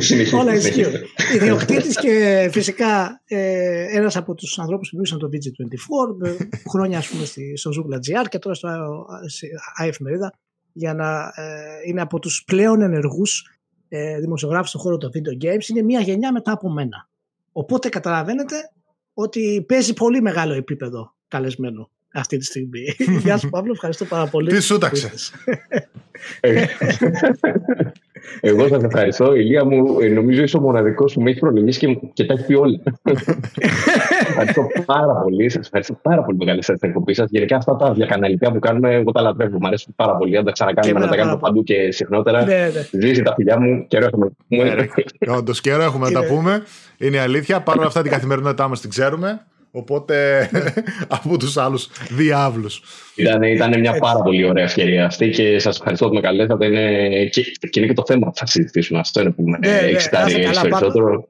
Να είσαι καλά, γιατί ξέρω ότι παίζει και μωράκι και καταλαβαίνουμε ότι όλα αυτά τώρα είναι πανικός μέσα στην όλη, στην όλη Είμαστε φάση. ωραία, είμαστε ωραία. Αλλά πάντα είμαστε εδώ να Είμαστε μιλήσουμε για το GTA 3. Έτσι. Λοιπόν, το GTA 3 Δεν γίνεται να λοιπόν είναι μου το να επόμενο. μιλήσει για το GTA 3 και να πω δεν μπορώ να μιλήσω για το GTA 3. δεν γίνεται. Ναι, δεν γίνεται να μιλήσει για το GTA 3.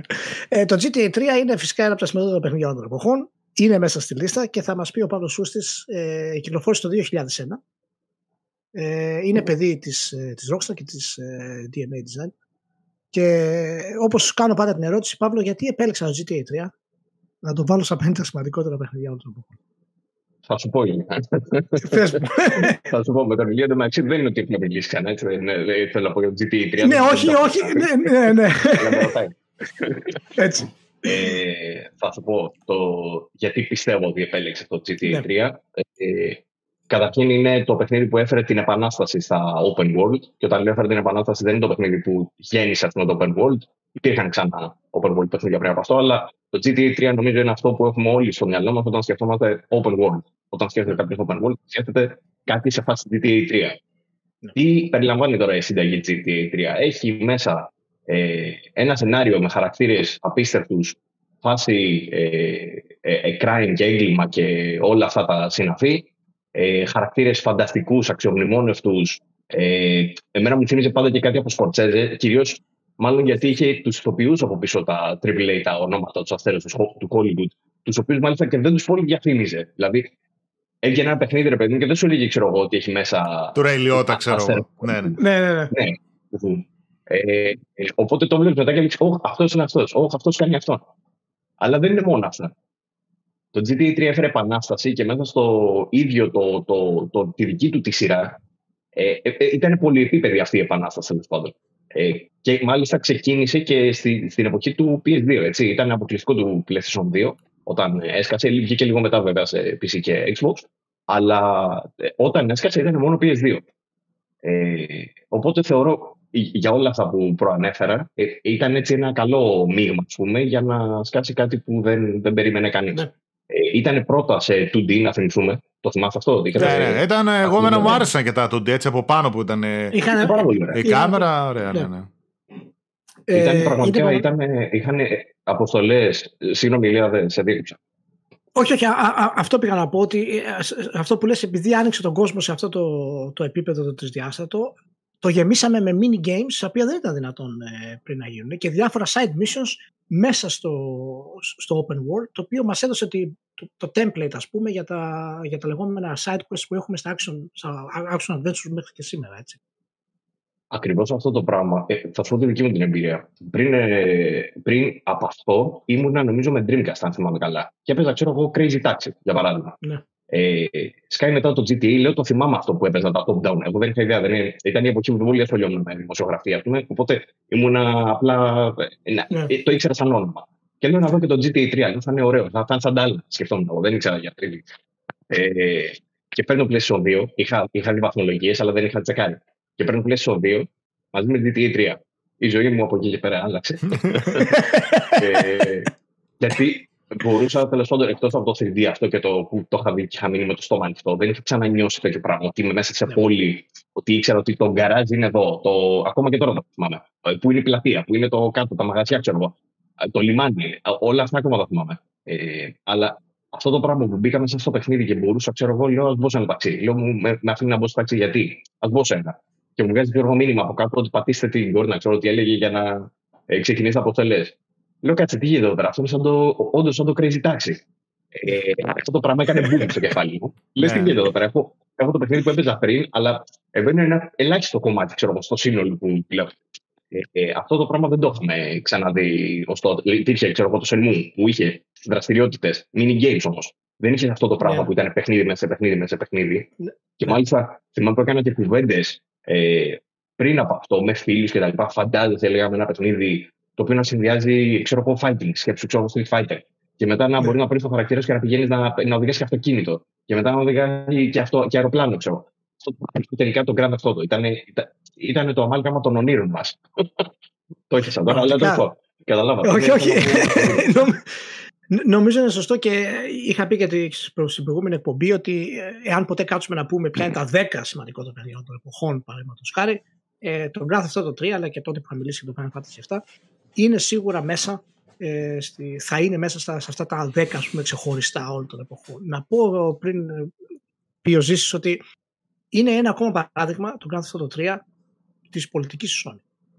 Και ξεκίνησε που ξεκίνησε από το PlayStation. Η ικανότητά της να επιλέγει τους σωστούς τίτλους και τις σωστές συμφωνίες με third parties είναι ακόμα μία επανάσταση που έφερε στη βιομηχανία η Sony από την κυκλοφορία του PlayStation. Το Grand Theft Auto δείχνει παραδείγματος χάρη με τον πιο εμφατικό τρόπο την παντοδυναμία του third party. Και υπάρχει βέβαια η συζήτηση και η φημολογία, έχει κάποια αλήθεια μέσα, αλλά δεν το έχω ερευνήσει σε βάθος για να, να. Δεν ξέρω αν υπάρχουν και πληροφορίες ότι τον Grand Theft Auto το απέρριψε στην ουσία η Microsoft, που είχαν πάει για να μπορέσουν να το χρηματοδοτήσουν. Ε, και ενώ, ενώ η Sony είπε: OK, το θέλουμε, είμαστε καλά, το προχωράμε.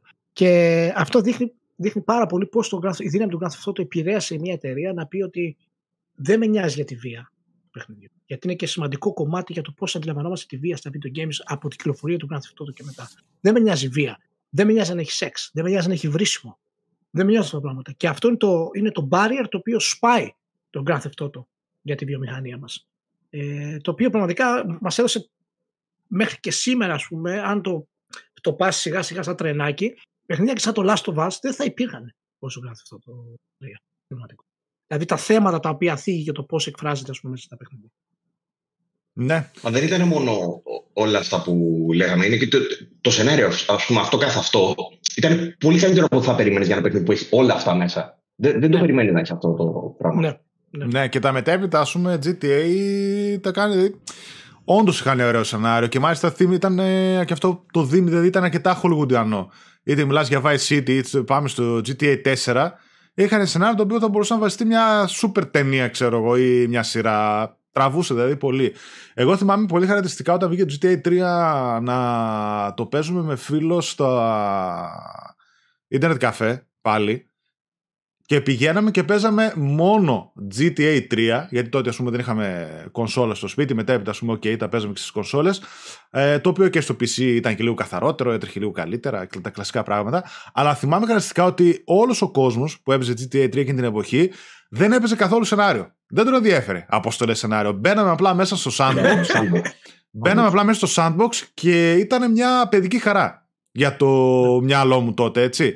Έμπαινες και έπαιρνες ένα αυτοκίνητο και κυνηγούσες, ε, πατούσες κόσμο, ε, απλά έκλεβες το ένα αυτοκίνητο μετά το άλλο, έμπαινες σε ταξί, έμπαινες σε στενοφόρα, έμπαινες σε περιπολικά, έκανες αποστολές εκεί πέρα αυτά και καλά που σου έβγαζε. Προσπαθούσες να φτάσεις πέντε αστέρια να δεις πόσο θα αντέξεις να σε κυνηγάνε, να παίρνεις μπαζούκες, ελικόπτερα, αεροπλάδι. Όλο αυτό ήταν κάτι τελείως εκρηκτικό για το μυαλό που ακόμα και μόνο αυτό σου έφτανε, ρε παιδί μου. Ήταν τόσο μεγάλο ναι. να το αντιληφθείς ότι μπορούσε να κάνεις όλα αυτά τα πράγματα. Τα stunts που έκανες, ας πούμε, που πεταγώσου με το αυτοκίνητο, slow motion, τα ένα άλλο, ε, collectables που λες, τι γίνεται; Δεν, δεν, δεν θυμάμαι να παίζω εγώ αποστολέ. Να πηγαίνω από βελάκι σε βελάκι. Δηλαδή αυτό που, αυτό που ήταν τότε του και ακόμα τώρα, ρε παιδί, το πατροπαράω. Τι πρέπει να κάνει ένας gamer στο μυαλό του σχεδιαστή, να ακολουθεί 5-10 πεπατημένες για να τερματίσει το παιχνίδι. Τότε δεν σε ενδιαφέρε να τερματίσει το παιχνίδι. Ναι. Ήσουν εκεί για άλλα πράγματα αν το δεις σωματικά και από την προηγούμενη εκπομπή που κάναμε. Και η βία, έτσι. Μέσα... Τραβούσε δηλαδή το, ναι, το ναι. νεανικό μυαλό, η βία, το να πατάς κόσμο, ξέρω εγώ.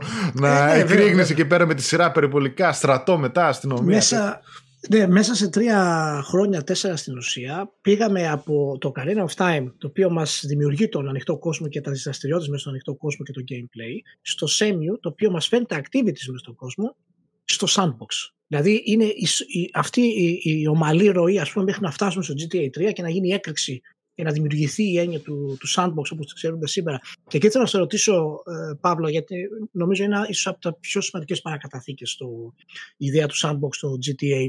Πώς αισθάνεσαι ότι έχει προχωρήσει η σειρά μέχρι σήμερα, γιατί υπάρχουν πάρα πολλοί οι οποίοι έχουν ακολουθήσει σειρά από την αρχή που πιστεύουν ότι έχει, είναι, έχει πολύ λιγότερο sandbox από ό,τι είχες στις βασικές αποστολές Και αυτό έχει περάσει και παιχνίδια σαν το Red Dead Redemption 2 για τη Rockstar. Πιστεύεις ότι έχει βαρύτητα αυτή η θέση σήμερα, ότι έχει υποχωρήσει από το sandbox στη σειρά του GTA στο, στο story και στο πώς παίζεις τις βασικές αποστολές; Δεν θα έλεγα ότι έχει υποχωρήσει αυτό το στοιχείο. Δηλαδή, αν λάβουμε υπόψη μας το πώς εξελίχθηκε GT, αυτό που είπε και ο Ζήσης, και η τριπλέτα τότε, ε, και το 4 μετά που ψιλοπειραματίστηκε λίγο παραπάνω, αλλά και το 5 μετά το, που είναι το θηρίο ας πούμε, της σειράς. Ναι. Να υπενθυμίσουμε ναι. ότι το GTA 5 έχει πόσο ρε, 150 εκατομμύρια, κάτι ένα ναι. τέτοιο αστρονομικό ναι, νούμερο τέλος πάντων. Ναι, παραπάνω. Αυτό νομίζω είναι, είναι από τα, αν δεν είναι το πιο, είναι τα, από τα πιο το, εμπορικά. Ε, ε, μέσα στο top 3 πρέπει να είναι μαζί με κανένα τέτρι ναι. και. Ναι. Ναι. τα έχει διαλύσει όλα. Δεν υπάρχει. Το GTA 5 δεν θα υπήρχε τέλος πάντων αν δεν υπήρχαν τα υπόλοιπα το στοιχείο του sandbox νομίζω ότι υπάρχει και στο 5. Δεν θα μπορούσε να μην υπάρχει αν δεν. Πώς να πω, ακόμα και το online του, που είναι τρομερά πετυχημένο και τρομερά βασισμένο πάνω σε αποστολές κτλ. Νομίζω ότι το, το, η, η βάση, βάσης σε όλα αυτά είναι όντως πάλι το sandbox. Δηλαδή το ότι έχεις μια παρέα και μπορείτε να πάτε να διαλύσετε τα πάντα. Ε, ακόμα και role playing που κάνουν, γιατί ε, είναι πολύ πετυχημένο και το RP του GTA, ε, γίνεται πάνω σε αυτό το κομμάτι. Δηλαδή ότι έχεις τη δυνατότητα να μπορείς να πας να κάνεις ό,τι θες, να μπορείς να πας να στήσεις το σενάριό σου. Αυτό είναι ένα στοιχείο sandbox. Ε, μάλλον έτσι, έτσι όπως το βλέπω ναι. εγώ τουλάχιστον. Οπότε σχεδιαστικά νομίζω το ότι περικλείει όλα αυτά δεν νομίζω ότι του λείπει δηλαδή του GTA 5 κάτι ναι. τέτοιο. σα ίσα νομίζω ότι εξέλιξε όλα τα στοιχεία. Δεν έφερε ξανά επανάσταση ας πούμε, με τον τρόπο που την έφερε το GTA 3. Ε, αλλά νομίζω ότι έχει φέρει μικροεπαναστάσεις και εξελίξεις, ναι. μάλλον περισσότερο. Ναι. Ε, στα υπόλοιπα ε, συνεχίζει υπάρχει. Να πούμε ότι ο Rockstar έκανε μια πολύ έξυπνη κίνηση από την εποχή του GTA 4 και μετά και πήρε τη μηχανή Euphoria, την οποία είχε, είχε ξεκινήσει την ανάπτυξή της από τη LucasArts. Και η LucasArts φυσικά σταμάτησε να, γιατί είχε σχεδιαστεί για να βγει στην ουσία με, τη, με τα επόμενα Indiana Jones και τα λοιπά. Και η Euphoria στην ουσία που χρησιμοποίησε η, η Rockstar έδωσε τελείως διαφορετική οπτική στο πώς πυροβολείς κάποιον, στο πώς πέφτει κάτω. Και αυτό είναι μέρος του ρεαλισμού του παιχνιδιού.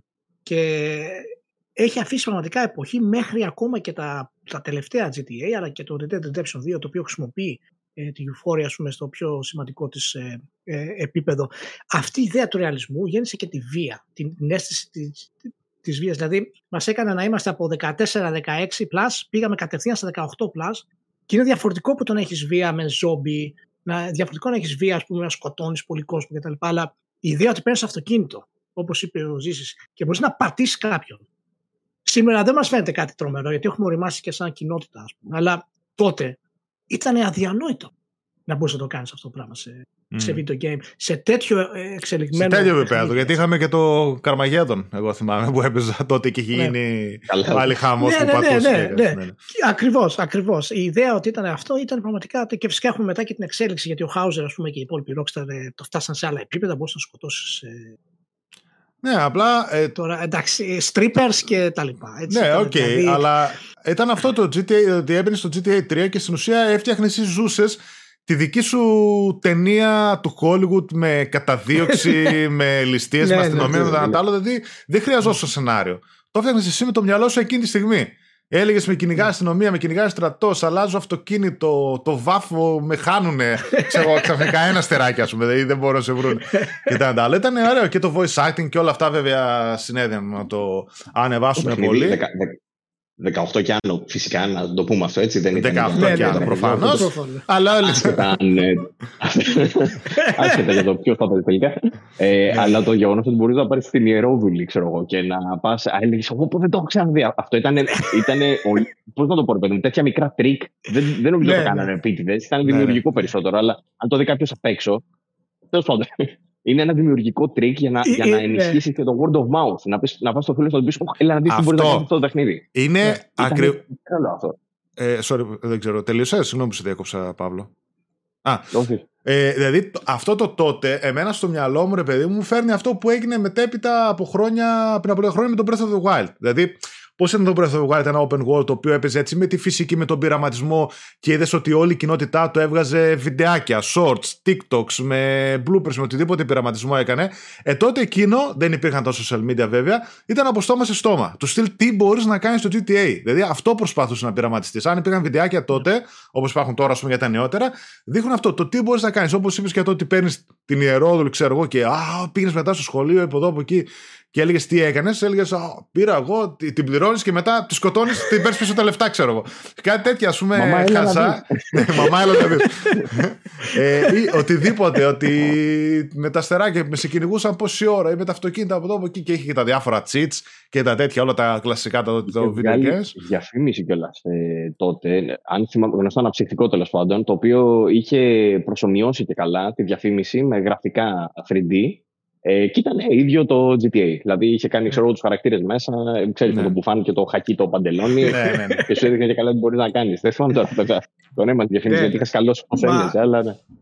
Μία από τις μεγάλες διάνοιες του, του παιχνιδιού ήταν ότι επειδή ήταν, ήθελε να είναι τόσο πιστός στη, στο ρεαλισμό, ας πούμε, στη ρομαντικότητα που ζούμε καθημερινά, κατάφερε να γίνει και ένα σχόλιο για την καθημερινότητά μας. Ήταν τα GTA. Τα GTA κάνανε έδειξε... κοινωνικό ναι, σχολιασμό, ναι, ναι, ναι, πολύ. Ναι, σου έδειξε ποια είναι η κοινωνική κατάσταση αυτή τη στιγμή. Όχι ότι όλος ο κόσμος την κάνει, αλλά το ότι κάποιοι άνθρωποι μπορούν όντω να κινδυνεύσουν από εσένα που είσαι παίχτης. Αυτή η ελευθερία που δίνει η Rockstar στο παίχτη είναι και ένας τρόπος που σου λέει: Κοίτα να δεις, το έχεις μέσα σου να το κάνεις αυτό; Μπορείς να το κάνεις. Σου δίνει τον μπαλάκι. Mm. Και αυτό είναι πολύ μεγάλες κοχώνες για σχεδιαστή και να δώσει το OK κάποιος να βγει έτσι. Και φυσικά ευθύνεται η Sony πάρα πολύ στο ότι το στήριξε για να μπορέσει να βγει στη, ε, στην πλατφόρμα της έτσι όπως βγήκε, χωρίς να κοπεί, χωρίς να έχει διάφορα περίεργα, πράσινο αίμα και mm-hmm. ξέρεις, όλα, όλα τα συναφή μπορούν να βγαίνουν από αλλού. Ε, ωραία. ωραία. Ο, ήθελα, ήθελα να κάνουμε, γιατί ήθελα αυτό το συνδυασμό, γιατί να πάμε από το GTA 3, που είναι το apex ας πούμε της κατάστασης, στο τελείως άλλο άκρο, το οποίο είναι το Wii Sports. και να δούμε, ε, είναι, το επόμενο παιχνίδι λοιπόν είναι ο τίτλος της Nintendo και να δούμε πώς η βιομηχανία μας μπορεί, πιάνοντας δύο άκρα, να δημιουργήσει τελείως διαφορετικό κοινό και έτσι να αναπτυχθεί στην, ε, στην ιστορία της, στην ιστορική της πορεία. Και γι' αυτό το Wii Sports είναι ένα από τα σημαντικότερα παιχνίδια όλων των εποχών, το οποίο κυκλοφόρησε το 2006 ως bundle του Wii. Λοιπόν, πόσο έξυπνο ήταν αυτό, Παπλό. Ε, το κομμάτι αυτό που περιγράφεις φυσικά είναι το κλειδί της επιτυχίας του, ναι. ε, ε, και, και από τις δύο μεριές. Δηλαδή είναι και, και η επιτυχία του Wii Sports, το ότι ήταν bundle μαζί με το Wii, και η επιτυχία του ναι. Wii, το ότι είχε μέσα ένα παιχνίδι σαν το Wii Sports. Είναι από τα. Ενδεχομένως ήταν και το πιο πετυχημένο bundle που έχουμε δει ever, μαζί με το Tetris, ξέρω εγώ, και το Game Boy, κάτι τέτοιο. Ναι, ναι, ναι. Ε, ε, μιλάγαμε πριν για τα 150 εκατομμύρια του GTA 5, πάλι και αυτό έχει ξεφυλιστεί, ας πούμε, το, ναι. είναι τεράστια 80, τα, τα νούμερα. 82,9 βλέπω. Εκατομμύρια. Τέτρι 100, τώρα Wikipedia βλέπω έτσι, φαντάζομαι θα είναι λίγο ανανεωμένα. Tetris 100, GTA 5 175, το GTA 5 και το Minecraft 238 που είναι το νούμερο 1. Ξεφύγαμε. Mm. Ε, ναι, το Wii Sports ήταν, ήταν νομίζω κλειδί στην ε, επιτυχία του αυτή η κίνηση που έκανε η Nintendo, αλλά φυσικά δεν ήταν μόνο αυτό. Αν δεν ήταν το ναι. Wii Sports αυτό που είναι, δεν θα συνέβαινε, ναι. μπορεί και να μην συνέβαινε καν αυτό που κατάφερε μετά το Wii. Δεν το ξέρουμε. Ε, εγώ λέω. Ε, ναι. Οπότε, τι έκανε όμως το, το Wii Sports; Το Wii Sports έφερε στην ουσία, θα έλεγα την προσβασιμότητα. Ε, έκανε το Wii, ε, άνοιξε το κοινό του Wii σε, στον κόσμο που άρχισε να παίζει Wii που, δεν, που πριν έπρεπε να πιάσει χειριστήριο και δεν μπορούσε, για ναι. παράδειγμα. Η προσβασιμότητα είναι νούμερο ένα στη βιομηχανία μας. Είναι ένας από τους λόγους που παίζει ρόλο στα πάντα. Από το τι θα δει κάποιος ένα παιχνίδι και θα πει ότι αυτά είναι παιχνίδια που τα παίζουν άλλοι, δεν είναι για μένα, είναι, είναι, ναι. κάτι, είναι χόμπι ενός αλλού, ε, μέχρι το τι απεικονίζουν. Η Nintendo ούτως ή άλλως το έχει αυτό το mainstream, ε, το family friendly, το ότι τα παιχνίδια μπορούν να τα παίξουν όλοι και να διασκεδάσουν ταυτόχρονα κτλ. Ειδικά τα καλοσχεδιασμένα της και τα καλά ποιοτικά, όπως είναι και το Wii Sports, ε, έχουν και το στοιχείο αυτό που το παίζεις και λες: OK, νιώθω, νιώθω καλά τις ισορροπίε. Άσχετα αν είσαι ειδικός ή αν είσαι παίκτης πρώτη φορά, ξέρω. Νιώθω ότι αυτό που παίζεις είναι καλοφτιαγμένο. Το Wii Sports είναι ένα τέτοιο παιχνίδι. Ε, δεν είχε τεράστια ποικιλία. Το πρώτο το παιχνίδι, από ό,τι διάβαζα και εγώ χθες, δεν τα θυμούμαι. Ε, είχε πέντε αθλήματα, αν δεν κάνω λάθος. Ναι, πέντε ναι. αθλήματα. Ε, και το, αυτό, το Resort οποίο... βγήκε μετά, νομίζω. Wii Sports Resort. Το Resort ήταν. Ε, και εγώ το θυμόμαι να λέω. Θα σου πω γιατί έκανα το συσχετισμό στο κεφάλι μου, γιατί έπαιξα πρόσφατα το Nintendo Switch Sports. Mm. Που είναι υποτίθεται ας πούμε, το τρίτο της σειράς ή το τέταρτο, γιατί είχε βγει και ένα port στο Wii. Ε, ένα remaster. Αλλά το Nintendo Switch Sports δεν είναι τόσο καλά φτιαγμένο όσο ήταν το Wii Sports τότε. Για την εποχή τους, δηλαδή το καθένα τότε ήταν πολύ καλύτερο το, το Wii Sports. Και αυτό που κατάφερε με την ε, προσβασιμότητα και το πόσο καλό φτιαγμένο ήταν το ίδιο το παιχνίδι με τους κανόνες που είχε βάλει στα ίδια τα αθλήματα, τα οποία δεν είχαν προφανώς την πολυπλοκότητα που έχουν. Ήταν. Δεν ήταν simulator σε καμία περίπτωση, ήταν το ακριβώς ανάποδο. Ε, και προσπαθούσαν πάνω απ' όλα να φέρουν τη διασκέδαση σε οποιονδήποτε πιάσει χειριστήριο του Wii. Ε, τώρα, μέσα σε αυτό υπάρχει ένα τεράστιο κομμάτι που λέγεται motion controls. Τα motion controls υπήρχαν νωρίτερα στη βιομηχανία, όμως το Wii ήταν αυτό που ε, πάλι τα έκανε ας πούμε, mainstream ε, και έφερε μια, μια έτσι, πώς να πω, ζηλέσανε και οι υπόλοιποι και άρχισαν να κάνουν και εκείνη τα δικά τους μετά. Ε, και έδειξε έτσι ένα νέο δρόμο πάλι στη βιομηχανία. Ισχύει αυτό και μάλιστα ε, είναι πολύ σημαντικό να πούμε πώς ξεκίνησε η ιδέα του Wii Sports από ποια άποψη ότι ο Κατσούγια Εγκούκιο που ήταν ο δημιουργός του Animal Crossing ο οποίος πάντα έχει την άποψη ότι τα video games πρέπει να παίζονται από όλους. όταν έκανε την πρόταση στο, στο Miyamoto του είπε ότι πρέπει να φτιάξουμε παιχνίδι για αυτούς που δεν παίζουν παιχνίδι. Όχι απλά για να προσελκύσουμε τους, τις γυναίκες ή τα παιδιά ή κτλ. Πρέπει να φτιάξουμε παιχνίδι το οποίο θα παίξουν, θα πούνε όχι θέλω να το παίξω και γι' αυτό τα motion, γεννήθηκαν έτσι και τα motion controls για να δώσουν την ιδέα στο, σε αυτούς που δεν παίζουν video games. Τα video games δεν είναι απλά και μόνο κάθομαι σε ένα κάμπι. Ότι μπορώ να σηκωθώ και να χτυπήσω το χέρι και να, να γυμναστώ κιόλας λίγο, ας πούμε. Ή, φυσικά αυτό είναι, έχει marketing μέσα, δεν είναι ξέρεις, η ουσία του Wii Sports ότι θα γυμναστείς. Αλλά ήταν από τα βασικά κομμάτια για να κάνει το, το Wii Sports τόσο σημαντικό για την βιομηχανία, γιατί άλλαξε τελείως. Ε, άνοιξε τελείως άλλο δρόμο στο πώς θα έρθουν μέσα στη βιομηχανία οι, οι νέοι gamers και οι άνθρωποι που δεν έχουν παίξει ποτέ. Και αυτή, αυτά τα χρόνια που συζητάμε τώρα σε αυτή την εκπομπή είναι το κομμάτι το οποίο γεννήθηκε η ιδέα του, του casual gamers σε μεγάλο βαθμό και η ιδέα ότι μπορούν να έρθουν να παίξουν σε εμά, στη βιομηχανία μας, άνθρωποι που δεν παίζουν video games. Γιατί μιλήσαμε πριν για το The Sims, το οποίο κυκλοφόρησε. Μιλήσαμε πριν για το World of Warcraft, το οποίο το, παίζ, το παίξανε άνθρωποι που δεν έχουν παίξει ποτέ video games και παίζουν μόνο World of Warcraft, παραδείγματος χάρη. Και βλέπουμε ότι μέσα σε αυτά τα χρόνια, μαζί με το αποκορύφωμα του Wii Sports, ε, έρχονται άνθρωποι οι οποίοι στη βιομηχανία δεν έχουν παίξει ποτέ. Και ταυτόχρονα γίνεται ένα μεγάλο μπαμ που δίνει δυνατότητα σε άπειρες ομάδες, άπειρους developers να δημιουργήσουν ε, πρωτόλια συστήματα, να αποτύχουν, να φτάνουν νέα motion controls, ε, για να μπορέσουν να, να, κάνουν, ξέρεις, να, να, να, έχουν αυτή την επιτυχία ε, ξανά και ξανά. Οπότε έδωσε πάρα πολύ άνοιγμα ακόμα και στις, στις εταιρείες να προχωρήσουν και εν τέλει και κλείνω με αυτό το βοήθησε την Nintendo να βγει από μια πολύ δύσκολη κατάσταση που είχε προέλθει από πριν. Και είναι χαρακτηριστικό, εκεί ξεκινάει και η νέα ταυτότητα της Nintendo στην ουσία ιστορικά που, που αποφασίσανε ότι παιδιά αυτή η Sony πάει στο δρόμο της, η Microsoft δεν ξέρουμε ακόμα τι κάνει, ακόμα το ψάχνουμε μάλλον και ε, εμείς δεν μπορούμε να πάμε εκεί, δεν είναι στο DNA της εταιρείας μας το κάνουμε.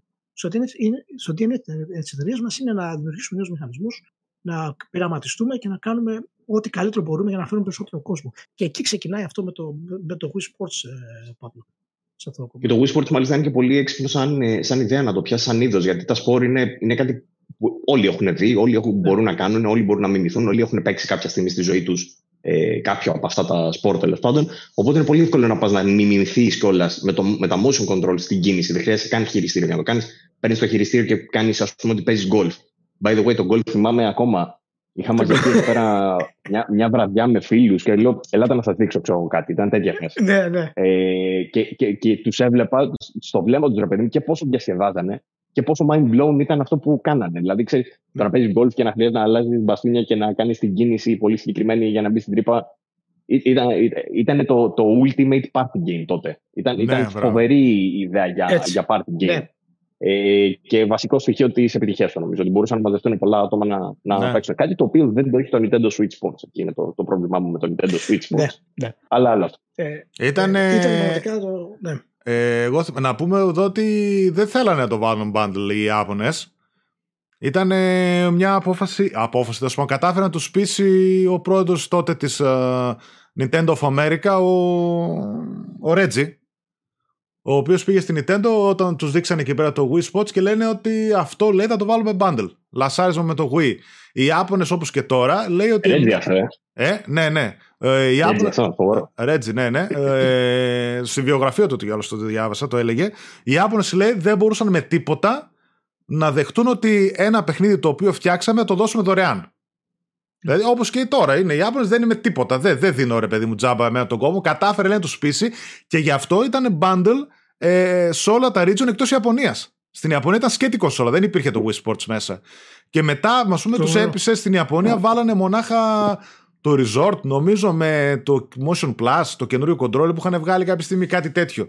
Ή κάτι άλλο είχαν κάνει bundle εκεί πέρα. Και έτσι έφτασε εκεί πέρα που έφτασε το Wii με τον bundle. Εγώ το θυμάμαι να πηγαίνω σε φίλους οι οποίοι δεν είχαν ποτέ κονσόλα και να έχουν μόνο το Wii και μόνο το Wii Sports. Τίποτα άλλο. Μόνο το Wii και μόνο το Wii Sports. Δηλαδή το έχω ξαναδεί μονάχα με PlayStation κονσόλα Sync Gran Turismo να συμβαίνει. Τίποτα άλλο. Δηλαδή, άτομα να έχουν κονσόλα και ένα παιχνίδι και σου λέει: Εγώ μόνο αυτό παίζω και δεν με ενδιαφέρει τίποτα άλλο. και ήταν το απόλυτο party game το οποίο ας πούμε το ξαναείδα μονάχα μετά με τα Guitar Hero και τα Rock Band. Ένα τέτοιο craze να, να γίνεται με party games, yeah. τίποτα άλλο.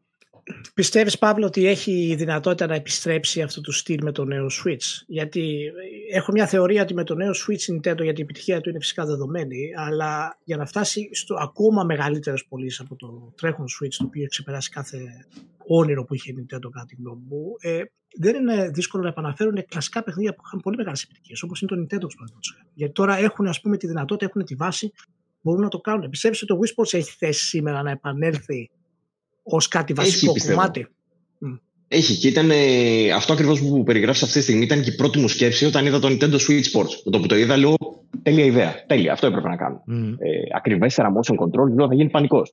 Για κάποιο λόγο, το παιχνίδι όμως δεν ήταν πολύ καλοφτιαγμένο το ίδιο. Δηλαδή, τα, ναι. τα, οι κανόνες που διάλεξαν για τον κάθε τίτλο και για τον κάθε άθλημα, ας πούμε, δεν ήταν τόσο καλοφτιαγμένο όσο ήταν στο παλιό. Δεν ξέρω αν έχει να κάνει τώρα με σχεδιασμό με το ότι βιαζόντουσαν ή με το ότι πήγαν, δεν ξέρω, ήταν πιο πρόχειρα σχεδιασμένο ή θέλουν να κάνουν κάτι άλλο, θέλανε να είναι όντως πιο απλό για, γιατί έτσι φανταζόντουσαν πούμε, ότι θα πετύχει τη σημερινή κοινωνία, δεν ξέρω τι, στο σημερινό κοινό, αλλά ε, νομίζω ότι υπάρχει χώρος για ένα τέτοιο party game και νομίζω ότι είναι και η ώρα τους.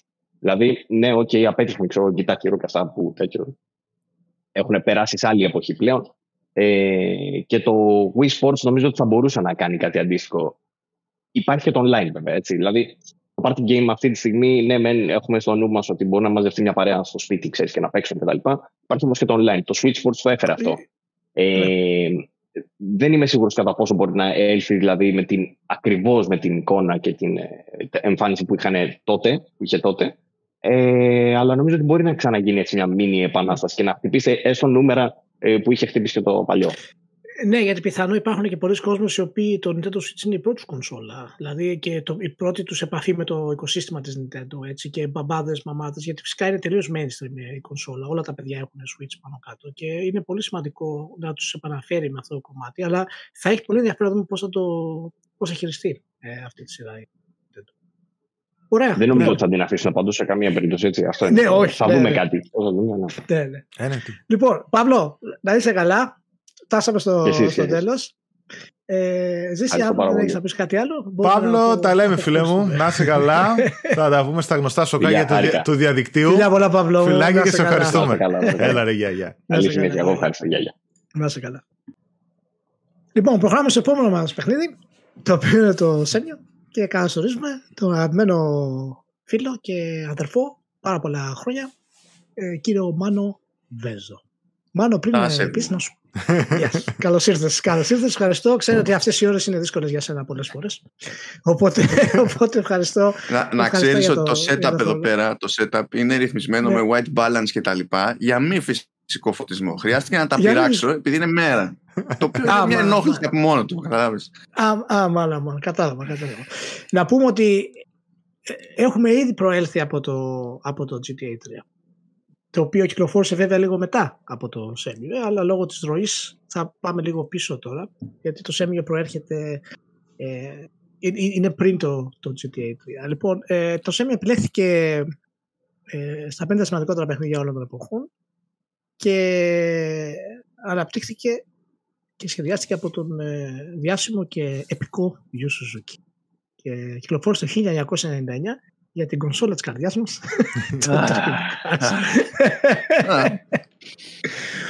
ε, λοιπόν, φυσικά όλοι ξέρουμε το Σέμιο ήταν ε, τότε το πιο ακριβό παιχνίδι που έχει αναπτυχθεί ποτέ. Και ακόμα και σήμερα θα ήταν μέσα να κάνουμε την αναλογία ας πούμε από τα χρήματα που είχαν δοθεί τότε. Ε, είχαν, ε, ναι, τώρα γιατί πρέπει... πόσο είναι, 47-50 εκατομμύρια ε, του 99, ε, το 2023 είναι κάμποσα. Ναι, ναι, ναι. ναι. Και είναι, είναι από 47 στα 70, εκεί καταλαβαίνει τώρα πόσο θα είχε πάει σήμερα. Ε, οπότε, μάλλον, γιατί επέλεξα το Σέμιο να είναι στα 50 σπαρκοδορέ. Εγώ το πω. Μας λέει, γιατί επέλεξα. λοιπόν, για, για, εφόσον ξεκινάς έτσι ανορθόδοξα, απλά θα σου διαλύσει τώρα τη συζήτηση. Συγχρόνω μηδέν κατευθείαν. θέλω, θέλω να καταγγείλω το εξής πριν ασχοληθώ με σοβαρά πράγματα όπως είναι το, το Σέμιο. Έβλεπα μια κορεάτικη σειρά προχτές και λέει κάποιος κάτσε να σου δείξω πώς φτιάχνεις καφέ και φτιάχνει έναν εσπρέσο, βράζει ξεχωριστά νερό, γεμίζει μια κούπα με το βραστό νερό και ρίχνει μέσα τον εσπρέσο. Και λέει να, αυτός είναι ο σωστός καφές. Κάπως έτσι και... το έκανε και Σουζούκη. Ε. Ευτυχώς ο Σουζούκη δεν το έκανε έτσι. Ευτυχώς δεν το έκανε έτσι. Αλλά τέλος πάντων, τώρα σεν μου, είναι, είναι μεγάλη πίκρα εκεί πέρα. Δεν ήξερε τι να το ονομάσει ο άνθρωπος. Το είπε free, full reactivized entertainment. Δεν του είχε περάσει το μυαλό το open world. Πού να ξέρει το παλικάρι. Δεν ήξερε. Με τέτοια πράγματα. Αλλά στην ουσία μιλάμε για τον προπομπό τον, τον open world, ειδικά στο 3D space. Έτσι, τώρα μην πει κανένας κάνα περίεργο εκεί με, με 2D κτλ. Που έφερε μαζί του ένα μάτσο από μηχανισμούς που έχουν μείνει μέχρι και σήμερα. Δηλαδή, μέχρι και σήμερα έχουμε τα λεγόμενα quick time events τα, τα, τα QTEs, τα οποία έχουν περάσει από στραβές φάσεις, έχουν περάσει από ωραίες φάσεις, αλλά η διαχρονικότητά τους δεν αμφισβητείται. Δηλαδή, ακόμη και σήμερα μπορείς να μπεις στη διαδικασία και να παίξεις, εγώ, παιχνίδια horror, όπως είναι τα, τα Dark Pictures Anthology και ό,τι εντάσσεται εκεί πέρα. Που μέρος του concept είναι ότι ναι, μεν σου δείχνω περίπου ταινία, αλλά επειδή πρέπει να είσαι στην τζίτα, δεν μπορείς να δεις ένα cutscene και να είσαι χαλαρός. Πρέπει να είσαι με τα χέρια στο χειριστήριο, γιατί μπορεί να προκύψει μία βλακεία, να πατήσεις ένα κουμπί που να είναι θέμα ζωής και θανάτου, ας πούμε. Αλλά τέλος πάντων αυτά είχαν ξεκινήσει τότε επί, επί σένμου. Και υπάρχουν πάρα πολλές ιδέες που από τότε, άσχετο της ποιότητας εφαρμογής τους, με το hardware και το software της εποχής και τους περιορισμούς που είχε κτλ., ε, παραμένουν ε, σε κάποιο βαθμό και ανεξερεύνητες ε, έως και παρεξηγημένες. Σου έταξα γιατί σήμερα, τώρα δεν ξέρω αν θεωρείται spoiler αυτό ή όχι, σήμερα είναι ημέρα Σάββατο, πράγμα που σημαίνει ότι υπό εμάς συνθήκες χτες, ημέρα Παρασκευή, γράφαμε vertical και του είχα πει του Ηλία ότι κοίταξε να Έχω να πω πράγματα για τα συρτάρια στο πρώτο σεν μου και είναι σημαντικά αυτά τα συρτάρια και είναι σημαντικά αυτά τα πράγματα που έχω να πω για τα συρτάρια. Ε, Λοιπόν, πολλοί κόσμοι κοροϊδεύει. Εντάξει, καταλαβαίνω γιατί κοροϊδεύει που ο Ριό Χαζούκη στο, στο πρώτο σεν μου πήγαινε δεξιά και αριστερά και προτούσε τους πάντες αν ξέρουν κανένα ναύτη. OK, okay, το καταλαβαίνω αυτό, βγάζει νόημα. Αλλά κοροϊδεύουν και γιατί το ανούσιο της υπόθεσης ότι είσαι στο δωμάτιο του πρωταγωνιστή και έχει, ξέρω εγώ, τις ντουλάπες και ανοιγοκλείνεις ντουλάπια, ανοιγοκλείνεις όλα τα συρτάρια. Όλα τα συρτάρια είναι interactive, είτε είναι άδεια, είτε δεν είναι άδεια, είτε έχουν κάτι χρήσιμο μέσα, είτε δεν έχουν κάτι χρήσιμο κτλ. Και αυτό το επίπεδο ε, ρεαλισμού ε, α, που εντάξει δεν εκτεινόταν σε όλο το παιχνίδι από άκρη άκρη, οκ, έγινε τότε χεράτα αλλά είναι ένα επίπεδο ρεαλισμού που με τις βοήθειες του σύγχρονου ε, software δεν έχουμε σήμερα. Και αυτό το θεωρώ ε, ατυχία, ας το πούμε έτσι. Διότι όταν έχεις τέτοιο επίπεδο φυσικότητας στο, στο εικονικό σου περιβάλλον, έχεις το περιθώριο. Σε, είναι σαν σε σπρώχνει το παιχνίδι να, να σκεφτείς πιο ρεαλιστικά, να βασιστείς σε κριτική σκέψη. Με τη λογική ότι αν είμαι σε ένα χώρο που όλα είναι interactive, πρέπει να με απασχολήσει, αν θέλω να ψάξω κάτι, ξέρω εγώ, να κάνω κάτι, τι έχω γύρω μου, ξέρω από προσωπική εμπειρία πώς λειτουργεί και να εστιάσω εκεί. Παρ' όλα αυτά, εξακολουθούμε και είμαστε στη, στην εποχή όπου είμαστε σε ένα πλήρως δυσδιάστατο περιβάλλον, ας πούμε, στο ΑΒ γ παιχνίδι. Και για να είναι σαφές το προς τα που πρέπει να στραφεί η προσοχή του παίκτη, έχουμε highlighting των αντικειμένων, ας πούμε. Μην μπερδευτούμε και δεν γυαλίζει κάτι και δεν βγάλουμε, δεν βγάλουμε άκρη. Ναι. Και σου ναι. σκίζει όλη την ατμόσφαιρα, γίνεται όλο super duper gamey, ας πούμε, και τα λοιπά.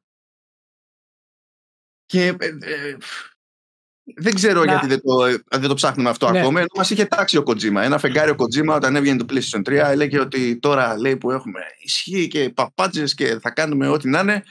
Θέλω να τη χρησιμοποιήσω για να φτιάξω ένα μικρό λέει, χώρο, ένα μικρό χώρο, που να είναι super ρεαλιστικός, να λειτουργούν όλα ακριβώς όπως πρέπει και να δω τι μπορώ να κάνω εκεί. Και το αποτέλεσμα είναι ότι ξέφυγε σε άλλου είδους open world το άτομο. Δηλαδή πήγε. Ναι.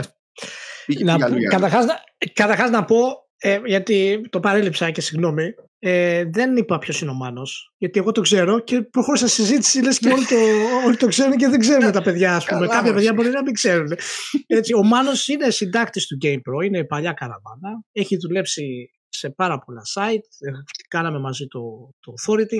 Και τώρα συνεχίζει να είναι ενεργός βέβαια. Έχει το Hafton FM, το οποίο είναι μια σειρά από ε, μια πλατφόρμα από διάφορα podcast, που μέσα είναι και το Vertical Slash. Και γενικά είναι από τους ε, πολύ hardcore ε, κριτικούς και ιστορικούς, τόσο πολύ που ακόμα και εγώ δηλαδή μερικές φορές δεν σε αντέχω. Ε, φτάνω δηλαδή και εγώ στο σημείο ότι δεν, ότι δεν γίνεται. Ε, τι, τι με πρόδωσε τι, η, η αιμονή στα δεν καταλαβαίνω. δεν ξέρω, μάλλον, μάλλον. Αλλά αυτό που είπε φυσικά είναι σημαντικό για το FSM. Γιατί το SEM μας έδωσε το template του τι μπορεί να κάνει open world. Και είπα πριν όταν μιλάγαμε για το GTA 3 ότι σε αυτά τα χρόνια που περιγράφουμε τώρα έχουμε τα τελευταία έχουμε μια ροή από Carina of Time, το οποίο μας έδειξε τους νέους μηχανισμούς μέσα στο Open World. Μετά πάμε στο Semio, το οποίο έφερε τα activities μέσα στο Open World και τα QTs και καταλήγει να τα συνδυάσει όλα αυτά το GTA 3 και να δημιουργήσει την έννοια του sandbox, το πώς μπορείς να πλησιάσεις όλες τις αποστολές και τα διάφορα είδη του gameplay με διαφορετικούς τρόπους. Και το, το Semio μας έδωσε αυτό ακριβώς το template και μέχρι και σήμερα ε, το, πολλά πραγματάκια το αντιγράφουν ε, το Semio για να δώσουν την ιδέα του πραγματικού ε, κόσμου. Και μάλιστα τα QTEs, όπως είπες φυσικά για τα, για τα horror, που εμφανίζεται, αλλά είναι και μέρος, ας πούμε, και των τίτλων της Sony. Ακόμα δηλαδή και σε action adventures, η ιδέα του να κρατηθώ από το περβάζι του, του Uncharted, παραδείγματος χάρη, αυτό είναι QTE. Και είναι πολύ σημαντικό το πώς έχει επηρεάσει γενικότερα το, το design και φυσικά μετά και το Semio 2 το οποίο ήταν ε, στο ίδιο, στην ίδια πλατφόρμα ας πούμε, που είχε, είχε το ένα. Και... και εκεί είχαμε νοτερισμούς, είχαμε τα time jumps. Ναι. Για να και... πας τέλος πάντων στο activity που θες αντί να κάθεις και να περιμένεις σε, α, όχι real ναι. time αλλά τέλος πάντων στο χρόνο του παιχνιδιού. Ναι. Ε, και είχε και, και λύσεις γενικά τα, τα σεν μου είχαν και λύσεις σε προβλήματα που παραμένουν στο, στο είδος. Δηλαδή ε, μπορεί να μην είναι fancy, αλλά και πάλι να ήταν αντικείμενο έτσι κοροϊδίας. Ε, αλλά το, η, ιδέα ότι πηγαίνω και ξεκινάω το παιχνίδι και έχω κάθε μέρα ένα χαρτζηλίκι και πρέπει να διαχειριστώ αυτά τα χρήματα κάπως ε, και από ένα σημείο και έπειτα πρέπει να κάνω και να πάω και στο λιμάνι να δουλέψω εκεί με το κλαρκ και να βγάλουμε κανένα φραγκάκι ναι, διότι ναι, δεν ναι, γίνεται να, κυνηγήσουμε το Lan Di for free έχει κόστος ναι. αυτό το πράγμα πάρα πολύ ωραία OK, okay, αλλά είχε, είχε συνειδητοποιήσει από τότε ότι σε έναν, σε έναν ρεαλιστικό κόσμο ε, που πραγματικά είναι τόσο ρεαλιστικός που δεν βασιζόταν στη, στη βία. Ναι, μεν είχε ρε παιδί μου μάχη, σώμα με σώμα, αλλά δεν ήταν πιου πιου πηγαίνω τα διαλύω όλα, ξέρω εγώ, κάθε λίγο και λιγάκι for no reason. Ότι κάπως έπρεπε να ε, ε, υπάρχει μια λογική. Κάπως ζεις, κάπως λειτουργείς, κάπως κινείσαι σε αυτόν τον το κόσμο. Εικονικό ή μη. Και στην ουσία είχε βάλει στο gameplay το concept της εργασίας. Ενώ στο σύγχρονο open world το gameplay σε μεγάλο βαθμό είναι 9 to 5 job. Απλά σου έχει δισεκατομμύρια side missions που συνήθως είναι της πλάκας και δεν προσφέρουν τίποτα. Κάθεσαι και χτυπιέσαι και ανοίγεις σεντούκια, σεντούκια, σεντούκια. Δεν είχε σεντούκια το Shenmue, δεν ξέρω αν το θυμάται κανένας. Όλη την ώρα κυνηγάς αειδιούλες για resources κάνοντας χαζομάρες και αυτός το πουλάνε. Δεν στο πουλάνε ως μέρος της, ε, του characterization, δεν στο πουλάνε ως μέρος της εμπειρίας που βγάζει νόημα μέσα στο χώρο που κινείσαι. Στο πουλάνε σαν να είναι μαγιά, ενώ είναι filler. Έτσι. Από αυτή την, από αυτή την ε, άποψη το Shenmue το είχε λύσει ήδη τότε, παρότι ο τρο... ναι. η επίλυση αυτή δέχομαι ότι δεν ήταν συναρπαστική, δεν δείχνει σε κάποιον να πήγαινε όχι, στανταράκι ασχοληθεί με αυτό. Αλλά ναι, ναι, αλλά βέβαια υπήρχε και η ιδέα ότι το Semi ήταν και πιο μικρό ας πούμε σαν, σαν κόσμος, ήταν σε, σε, έκταση δηλαδή και σήμερα όταν έχεις ας πούμε έκταση του Assassin's Creed είναι πολύ σημαντικό γεμίσεις με ξέρεις, activities τα οποία έχουν, έχουν νόημα. Το έχεις παίξει το Semi ζήσει εσύ; Ναι, εγώ έχω παίξει αλλά δεν το δερμάτισα ποτέ, είναι αλήθεια. Ναι. Αλλά όποτε το... Δεν έπιασες το φίλο. Όχι, όχι, εντάξει, δεν το δερμάτισα ποτέ. Ε, αλλά θυμάμαι το είχα βάλει Dreamcast τότε εποχή Και με είχε εντυπωσιάσει αυτό γιατί ήταν κάτι το οποίο δεν είχα ξαναδεί.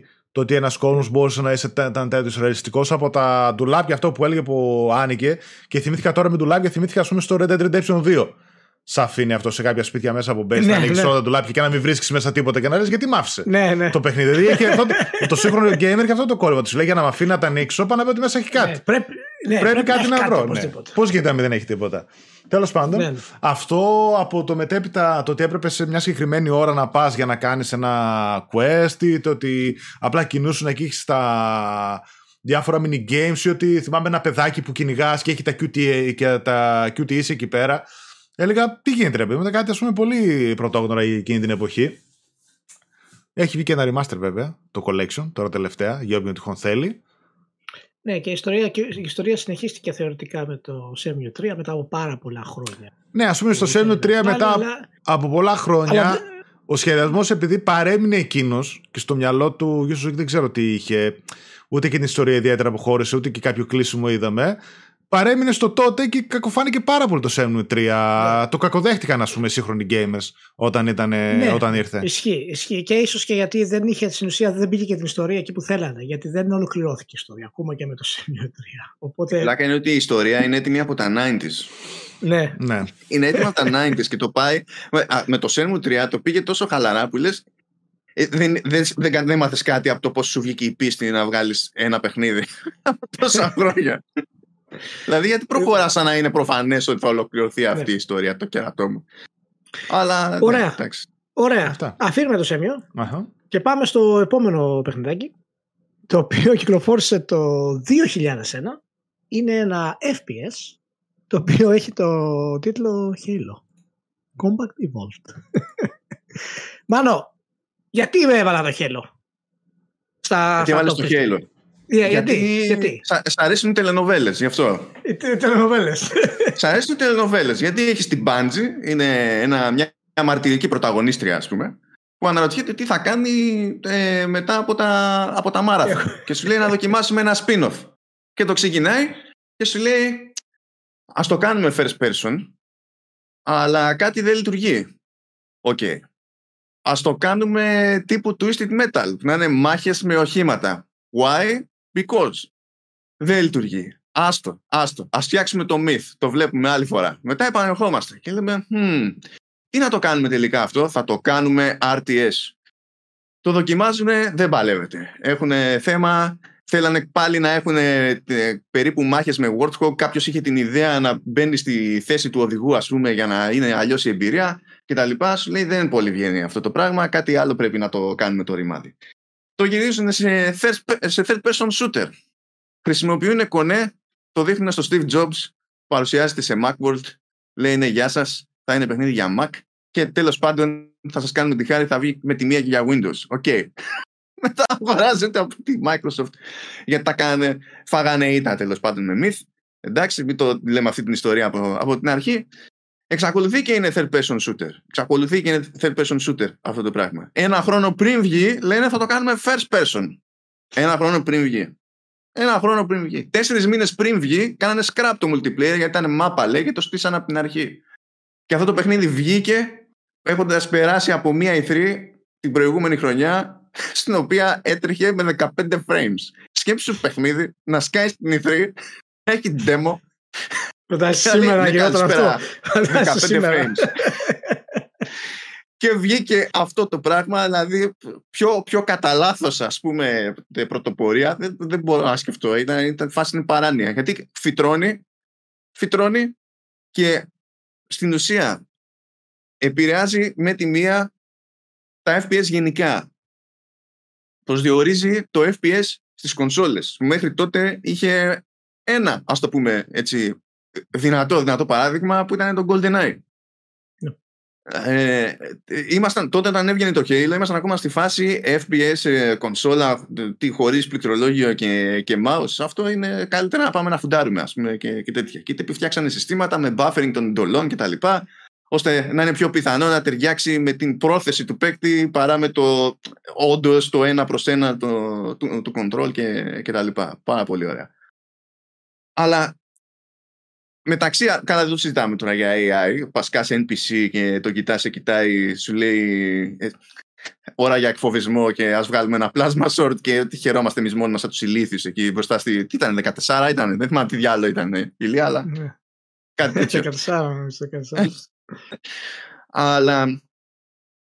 Ε, το, νομίζω για μένα το Halo πάντα ε, θα είναι θέμα ρυθμού και δεν πιστεύω ότι, είναι, ότι είμαι παρανοϊκός διότι μπήκα στη δικασία να τα παίξω, να αρχίσω να τα παίζω ξανά από πέρυσι. Έπιασα δηλαδή το, το πρώτο Halo και άρχισα να δίνω. Με τη διαφορά ότι τα παίζω by default cop με φίλο που δεν γουστάρει FPS, δεν την παλεύει με FPS, ε, τα παίζει τώρα επειδή ξέρει ότι έχει και παρέα ρε παιδί μου, οπότε είναι πιο χαβαλές και τέτοια. Και στην ουσία ξεκινάμε με το πρώτο Halo που είναι ένα παιχνίδι με design του τότε, είναι πάνω από 20 χρόνια το πράγμα. Και χωρίς να πω εγώ τίποτα, ο, ο φίλος που δεν ασχολείται με το είδος πιάνει, πιάνει μόνος του ότι το flow έχει διαφορά σε σχέση με άλλα παιχνίδια. Και αυτό το κάνει εντύπωση στο πρώτο Halo. Και ξεκινάμε μετά το δεύτερο καπάκι που εκεί πια την έχουν βρει στην ταγή. Εκεί πέρα όντως η Bungie ξέρει τι κάνει, στα αλήθεια. Που είναι ακόμη καλύτερο σε flow και πάλι το παίρνει χαμπάρι μόνος του. Του είναι προφανές μετά από τόσα χρόνια. Ενώ δεν είναι ότι δεν έχει ξαναγγίξει FPS, απλά δεν τα γουστάρει. Έχει δοκιμάσει πράγματα, ρε παιδί μου. Ναι. Και, αυτό το flow, αυτή η περίεργη ισορροπία, δεν είναι καθόλου αυτονόητη σε σύγχρονα FPS. Μα γι' αυτό και, μα γι αυτό και από την, την ημέρα που κυκλοφόρησε το Halo έχουμε τα λεγόμενα Halo Clones, έχουμε τους τίτλους Halo Killers, δεν ήταν πλέον ότι βγαίνει ένα νέο FPS. Κάθε νέο FPS που έβγαινε ήταν αν μπορεί να συγκριθεί με το Halo. Και αυτό περιλαμβάνει και FPS σε PC. Γιατί το Halo, οι αλλαγές που έφερε, που, που ανέφερες, φυσικά το AI ότι ήταν το νούμερο ένα, ήταν εξαιρετικό AI, σου έδινε τη δυνατότητα να, να πεις, Ωχ, τι γίνεται, εδώ είναι κανονικός πόλεμος. Δηλαδή, οι εχθροί αντιδρούσαν ρεαλιστικά στο τι συνέβαινε στο, στο περιβάλλον. Ότι έβλεπες τώρα έναν να σε παίρνει χαμπάρι από αναγνωριστικό πέρασμα και να τρέχει πίσω να σου ρουφιανέψει τους υπολείπους και να σου σκάει το mob. Ναι. και λες τι είναι αυτό; Είμαστε, τι είναι αυτό; Και είμαστε σε, είμαστε σε περίοδο που το AI γνωρίζει το μεγάλο του BAM, γιατί ανέφερα πριν από τα παιχνίδια της περίοδου που κάνουμε είναι το The Sims. Και είμαστε σε αυτή την περίοδο που το AI έχει τη τιμητική του σε μεγάλο βαθμό και το Halo φέρνει τα FPS αλλά και το AI γενικότερα, ε, γιατί το AI του Halo είναι κυρίως και AI το οποίο είναι AI μάχης. Ακόμα και το FIAR, mm. πούμε, που βγήκε μετά, που έχει επίσης ένα εξαιρετικό AI, στηρίχθηκε πάνω στο χέρι. Αλλά αυτές οι μικρές διαφορές της επανάστασης, επαναστατικέ που έχουν, όπως το, αυτό το, η βοήθεια στο, στη στόχευση που δεν την καταλαβαίνει ο παίχτης και νομίζει ότι είναι, ε, ότι είναι αυτή που κάνει ούτως ή άλλως και δεν του χαλάει το gameplay. Έχει τρομερή λεπτομέρεια για να μπορέσει να την κάνει κάποιος και να παραμείνει έτσι. Και είναι και η αιτία που το Halo παραμένει ακόμα και σήμερα, όπως είπες και εσύ, που το έπαιξες και, και πρόσφατα, ένας συνδυασμός ε, απίστευτος ε, μεταξύ δημιουργικότητας και συνοχής.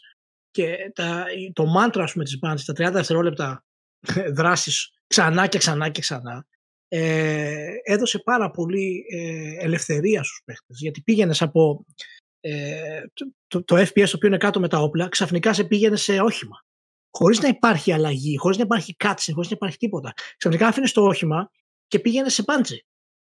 Σε πάντζε. Το οποίο ήσουν στον αέρα. Όλα αυτά κατά τη διάρκεια μίας αναμέτρησης. Άλλαξε τελείως τον τρόπος που σχεδιάζονται οι αναμετρήσεις, ακόμα και στα third person παιχνίδια. Ε, το Halo, όχι μόνο στα, στα FPS. Και φυσικά ο άλλη τη μεγάλη του ιστορία που είπες και για τα FPS είναι ότι έβαλες στο χώρο της βιομηχανίας ένα τρίτο παίχτη. Ευθύνεται δηλαδή για το, το ότι η Microsoft ναι, ναι, κατάφερε να μείνεις στη βιομηχανία. Και ευθύνεται βασικά και για τα λεφτά που έχουν πέσει έκτοτε ναι. στα, στα, στα FPS. Δηλαδή, χωρίς, το, χωρίς τον ερχομό του Halo, με τη στήριξη της Microsoft και το μπάσιμο του Xbox, δεν είναι αυτονόητο ότι υπάρχει ε, mainline Call of Duty για κονσόλα στο ξεκίνημα του Xbox 360. Δεν είναι αυτονόητη η ενασχόληση της Insomniac με, με first person shooter. Έχω ξεχάσει τώρα τον τίτλο. Εντάξει, δεν είναι resistance. Το, resistance. Ναι, το Resistance. Δεν είναι αυτονόητα τα Killzone ε, ως ενδεχόμενο flagship τέλος πάντων για το, για το PlayStation. Τίποτα από αυτά δεν είναι αυτονόητα. Ναι. Διότι μέχρι τότε δεν είχε. Δεν μπορούσες να πείσει κάποιον, όσο καλό και αν ήταν τέλος πάντων ένα FPS ή οτιδήποτε, ότι η κατηγορία μπορεί να σταθεί στις κονσόλες. Καν. Για να πει μια Sony που έχω εγώ κονσόλα, με νοιάζει να ασχοληθώ με το είδος. Δεν ναι. παίζει. Ναι. Θα θυμάσαι τα, τα Killzone τότε όταν είχαν βγει ενάντια στο, στο Halo; Ζήσει, πώς το ναι, το θυμάμαι. Βέβαια, το Killzone το Halo Killer το λέγανε και αυτό μεταξύ. Ναι, ναι. Και κάποια άλλα παιδιά λέγανε ναι, Halo Killer, τα οποία μετά Killzone ναι, μου άρεσαν πολύ, εννοείται. Ναι. Α, το 2 τότε, ας πούμε, ειδικά που είχε βγει, ήταν από τα καλύτερα. Εγώ το Halo το θυμάμαι σαν τώρα, όταν το πρώτο είδα, που είχα πάει σε ένα φίλο ο οποίος είχε πάρει τότε Xbox Original α, και είχε πάρει μαζί δύο παιχνίδια. Το Halo και το Rally Sport Challenge.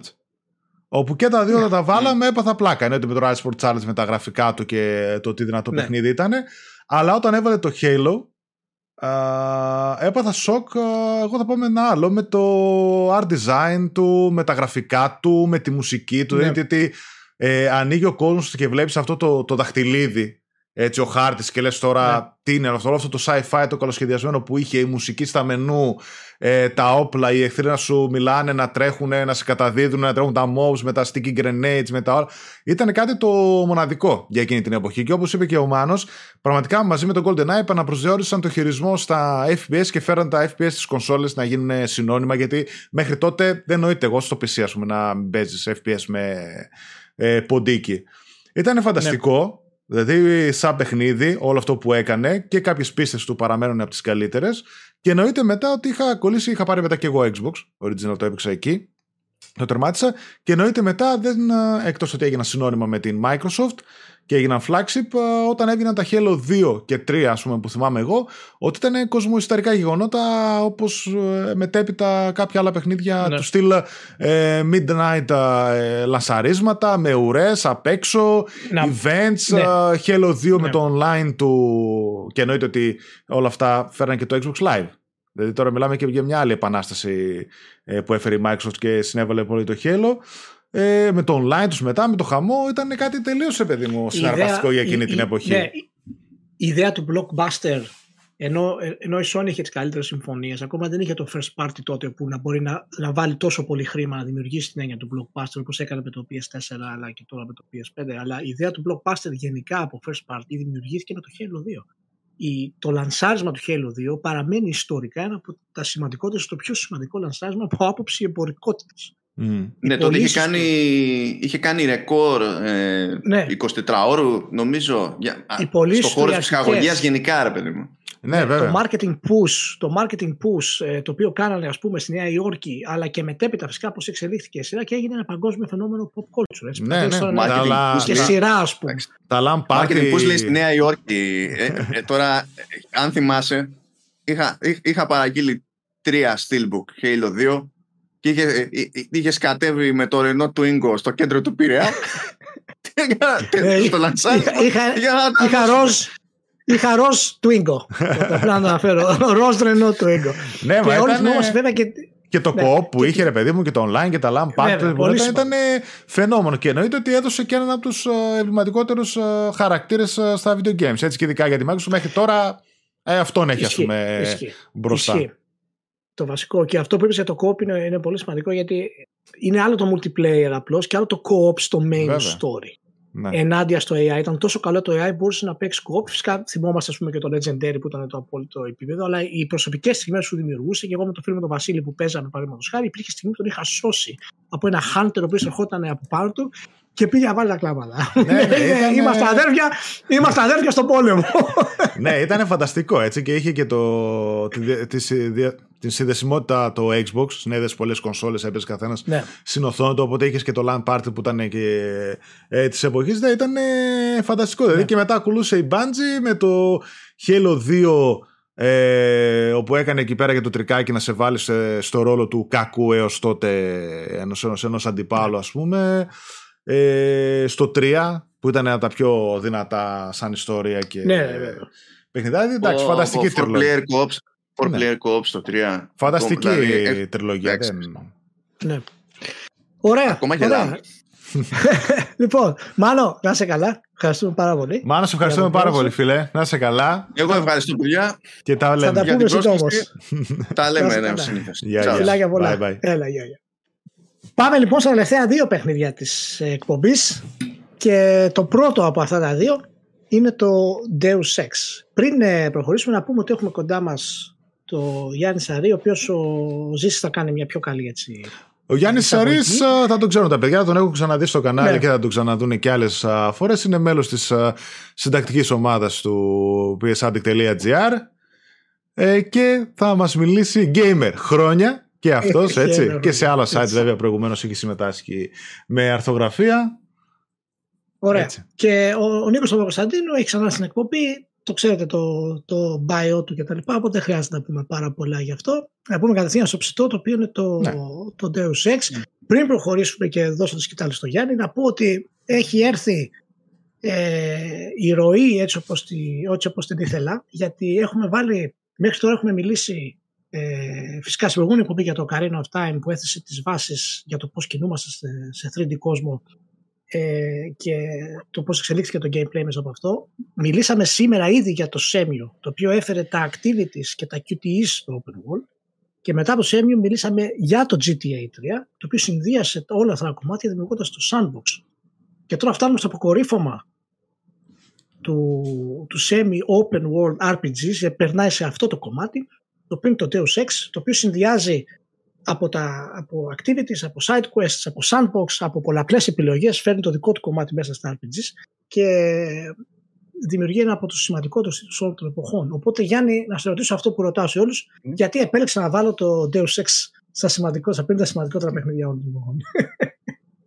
Καλημέρα αρχικά. Ε, εγώ το Deus Ex το έπαιξα το 2000, ε, πρέπει να ήμουν τρίτη γυμνασίου Άρα κάπου το 2003-2004 ήταν νομίζω η έκδοση του PlayStation 2 τότε. Ε, είχα παίξει και μάλιστα. Η καλύτερη, η καλύτερη εποχή το έπαιξες. Τρίτη γυμνασίου είναι η καλύτερη. Τρίτη η καλύτερη πρώτη ηλικίου είναι η καλύτερη εποχή για Deus Ex. ναι. Και μάλιστα τότε μου είχαν δώσει δική μου λεφτά να πάρω, πάρω δώρο γιατί ήταν σε κάτι παιδικά γενέθλια. Ναι. Είχα ξοδέψει το χαρτζιλίκι αυτό για να πάρω το Deus Ex. Οπότε μετά ψάχνα λεφτά να πάρω δώρο. Το παιδάκι τι πήρε; Ε, ένα μπρελόκ. Ένα μπρελόκ, ένα γλεφιτζούρι. Ένα μπρελόκ, ένα μπρελόκ. Κάτι και καλά, ένα έτσι λίγο καλογυαλισμένο. Σε αυτά τα μαγαζιά που είχαν μόνο δώρα, αρκουδάκια, ε, μπρελοκάκια και τέτοια πράγματα. Ε, εμένα αυτό που με είχε εντυπωσιάσει πραγματικά με τον Deus Ex ήταν αρχικά πόσο αληθοφανής μου φαινόταν ο κόσμος για εκείνη την εποχή που το έπαιζα και το γεγονός ότι δεν ένιωθα ποτέ ότι κάνω μία επιλογή που είναι λάθος. Δεν ένιωθα δηλαδή ότι επειδή δεν μπορώ να κουβαλήσω για παράδειγμα όπλα, δεν μπορώ να περάσω την επόμενη πίστα ή το επόμενο challenge ή το επόμενο quest. Πάντα υπήρχε ένας, ε, ένα φρεάτιο, ένας κακομύρης ολομόναχος που θα μπορούσες να πας από πίσω. Ναι. Πάντα θα υπήρχε ένα notepad που θα έχει έναν κωδικό για να σε βοηθήσει. Οπότε πάνω στην αποστολή ένιωθες ότι βήμα-βήμα βάζεις λίγο και την ευφυΐα σου, λίγο έτσι την ευρεσιτεχνία σου να κάνεις πέντε πράγματα. Ναι. Και ήταν αυτό που με είχε ενθουσιάσει πάρα πολύ. Και πιστεύω ότι το έβαλε έτσι με... Δεν είναι ο παίκτη όπως ένα τυπικό RPG, λίγο πιο παλιά σκοπής όπως είναι τα D&D, ότι αν δεν κάνω αυτό που θέλει ο DM, μάλλον θα με τιμωρήσει. Ναι. Ήταν ακριβώς ότι θα προσπαθήσω και κάπως θα τα καταφέρω και από παντού θα πάρω μια επιβράβευση. Είτε είναι λίγο XP, είτε είναι ένα item, είτε είναι ένα άλλο interaction για παράδειγμα. Ναι.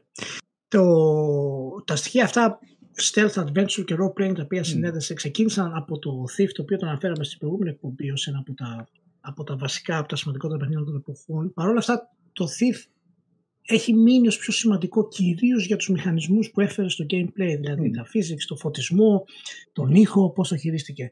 Το Deus Ex, ε, Νίκο, φαίνεται ότι συνδυάζει πλέον το immersive simulation που λέμε στο, στο apex, στο, στο, στο αποκορύφωμά mm. τους. Φαίνοντας όλα τα στοιχεία, όλα αυτά που έχουν χτιστεί από την εποχή του Ultima Underworld, του System Shock, του Thief, σε ένα τέλειο ας πούμε σύνολο αν και δεν ήταν τέλειο για είχε πάρα πολλά bugs και προβλήματα, αλλά τέλος πάντων είναι το apex του immersive, του immersive simulation, ας πούμε, το, το Deus Ex; Σίγουρα και κατά κάποιο τρόπο μάλλον οι gamers της εποχής δεν, δεν ξέραν ακριβώς ε, τι είναι αυτό που κάνει το Deus Ex και γιατί δεν, δεν είχε παιδιά πολύ καλή εμπορική ε, πορεία το ναι. παιχνίδι.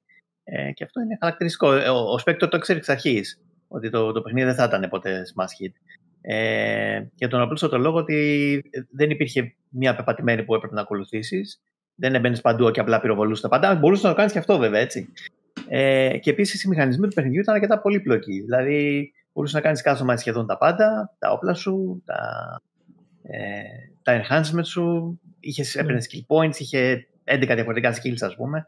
Ε, και αυτά όμως δεν ήταν διακοσμητικά, γιατί και σε πολλά σύγχρονα παιχνίδια βλέπουμε ότι γίνεται αυτή η προσπάθεια, υπάρχει μια πληθώρα από μηχανισμούς, οι οποίοι όμως δεν χρησιμοποιούνται στην πραγματικότητα ιδιαίτερα, δεν έχουν ιδιαίτερο ε, νόημα. Ο Spectre έχει φροντίσει ώστε το, το gameplay ας πούμε, να προσφέρει πολλαπλές επιλογέ στον παίκτη, πολλούς τρόπους να προσεγγίσει ένα, μια κατάσταση. Όπως έλεγε και ο Γιάννης πριν, ότι ε, μπορούσες να σκεφτείς εναλλακτικές για να κάνεις το ίδιο πράγμα. Και μάλιστα ε, υπήρχαν και πολλά κομμάτια του παιχνιδιού που αν ε, ακολουθούσε ένα μονοπάτι, απλά δεν τα βλέπεις ποτέ. Έτσι. Υπήρχαν τρόποι να σκοτώσεις, ας πούμε, bosses, τα οποία θα, δεν θα αντιμετώπιζες στην ε, συνέχεια. Ε, το αν ήσουν βίαιος ή όχι, ε, επηρεάζει το πώς αντιμετωπίζαν οι χαρακτήρες και την, την, ε, το τελικό, ας πούμε, outcome του παιχνιδιού. Αυτά όλα ήταν τελείως επαναστατικά για την εποχή και ίσως ήταν και λίγο πιο μπροστά από την εποχή τους. Ήταν αρκετό πάντως για να σημειώσει την επιτυχία που δεν περιμένανε από όλα τα υπόλοιπα. Τα Ικατάνα και αυτά που είχαν δώσει λεφτά Καλά, στο, ναι, ναι. στο στούντιο. Ναι. Ευτυχώς αυτό λίγο έσωσε τον deal γιατί η Ίντος είχε μπει μέσα με τα τσαροχιά ναι. που ήταν. Είναι, είναι πολύ ενδιαφέρον αυτό που λες, ναι. ε, γιατί ε, ο Σπέκτρο έχει πει αρκετές φορές ότι ήταν ευχή και κατάρα αυτό που έγινε. Δηλαδή, το γεγονός ότι τον κάλεσε, ας πούμε, ο, ο Ρομέρο στην Iron Storm με την υπόσχεση ότι θα μπορούσε να κάνει ό,τι θέλει στο παιχνίδι, ε, ήταν πολύ καλό, αλλά ήταν και κακό από κάποιες απόψεις. Γιατί ε, η φιλοδοξία τους, ας πούμε, ξέφυγε από κάθε έλεγχο και στην πορεία ας πούμε, του development διαπίστωσαν ότι κάποια πράγματα ήταν απλά ανεδαφικό να γίνουν, ας πούμε. Ναι. Αλλά από την άλλη, μπορέσαν να τολμήσουν και πράγματα τα οποία ήταν δεν έμπαινε σε ένα καλούπι συγκεκριμένο το Deus Ex. Ναι, ο, ο συνδυασμός αυτός ε, που έφερε το Deus Ex τότε και είδαμε να λειτουργεί, γιατί εν τέλει λειτουργούσαν, τα stealth κομμάτια λειτουργούσαν, το RPG κομμάτι λειτουργούσε, τα side quests λειτουργούσαν ως μηχανισμοί. Το βλέπουμε μέχρι και σήμερα, ε, ακόμα και σε third, σε third person action RPGs και σε third person action adventures. Δηλαδή πλέον, ας πούμε, μετά και την επιτυχία του Witcher τα action adventures που έχουμε σε ανοιχτό κόσμο χρησιμοποιούν όλα αυτά τα μικρά κομμάτια που ξεκίνησε ναι. το Deus Ex. Δηλαδή ε, οι επιλογές σου RPG πώς αντιδρούν οι χαρακτήρες; Τα κομμάτια που θες να κάνεις μπορεί να τα κάνεις stealth, άμα θέλεις. Τα άλλα κομμάτια μπορείς απλά να τα κάνεις να χρησιμοποιήσεις τα όπλα σου με διαφορετικό τρόπο. Και ε, είναι νομίζω ε, πολλές φορές επειδή δεν είχε μεγάλη εμπορική επιτυχία, ε, ότι ε, δεν αναγνωρίζεται αρκετά για το τι έχει προσφέρει ως, ως πυραμίδα, έφερε όλα ναι. τα στοιχεία αυτά στο απόλυτο σημείο και αν δεν ήταν ο Ρομέρο, γιατί ο Ρομέρο φυσικά είπε αυτός ο σπέκτο γιατί ο Ρομέρο είναι ο Ρομέρο και είναι rockstar. Έλα εδώ και, και κάνε το φτιάξουμε. Ας πούμε. να το φτιάξουμε. Μην ανησυχείς. Είναι ακριβώς το κομμάτι που ήθελε. Ε, υπάρχει πάντα στο πίσω μέρο του μυαλού μου εάν ο, ο Spector ε, έκανε τη σύνδεση με το Carmack το τι θα γινόταν και όχι με το, με το Romero στην όλη αυτή φάση. Γιάννη, να σε ρωτήσω, είναι η στιγμή που και το Deus Ex φέρνει ένα επίπεδο ιστορίας και κόσμου που παραμένει μέχρι και σήμερα ξεχωριστό αυτού του είδους το Cyberpunk που έφερε το Deus Ex. Τι έκανε τόσο ξεχωριστό το, το story του Deus Ex, πέρα δηλαδή από το ρεαλισμό του, του κόσμου, ήταν οι ηθικές επιλογές, ήταν οι πολλαπλοί τρόποι να, να, να πλησιάσεις τους στόχους σου, ήταν ας πούμε το Area 52 που έμπαινες ας πούμε σε απαγορευμένες περιοχές.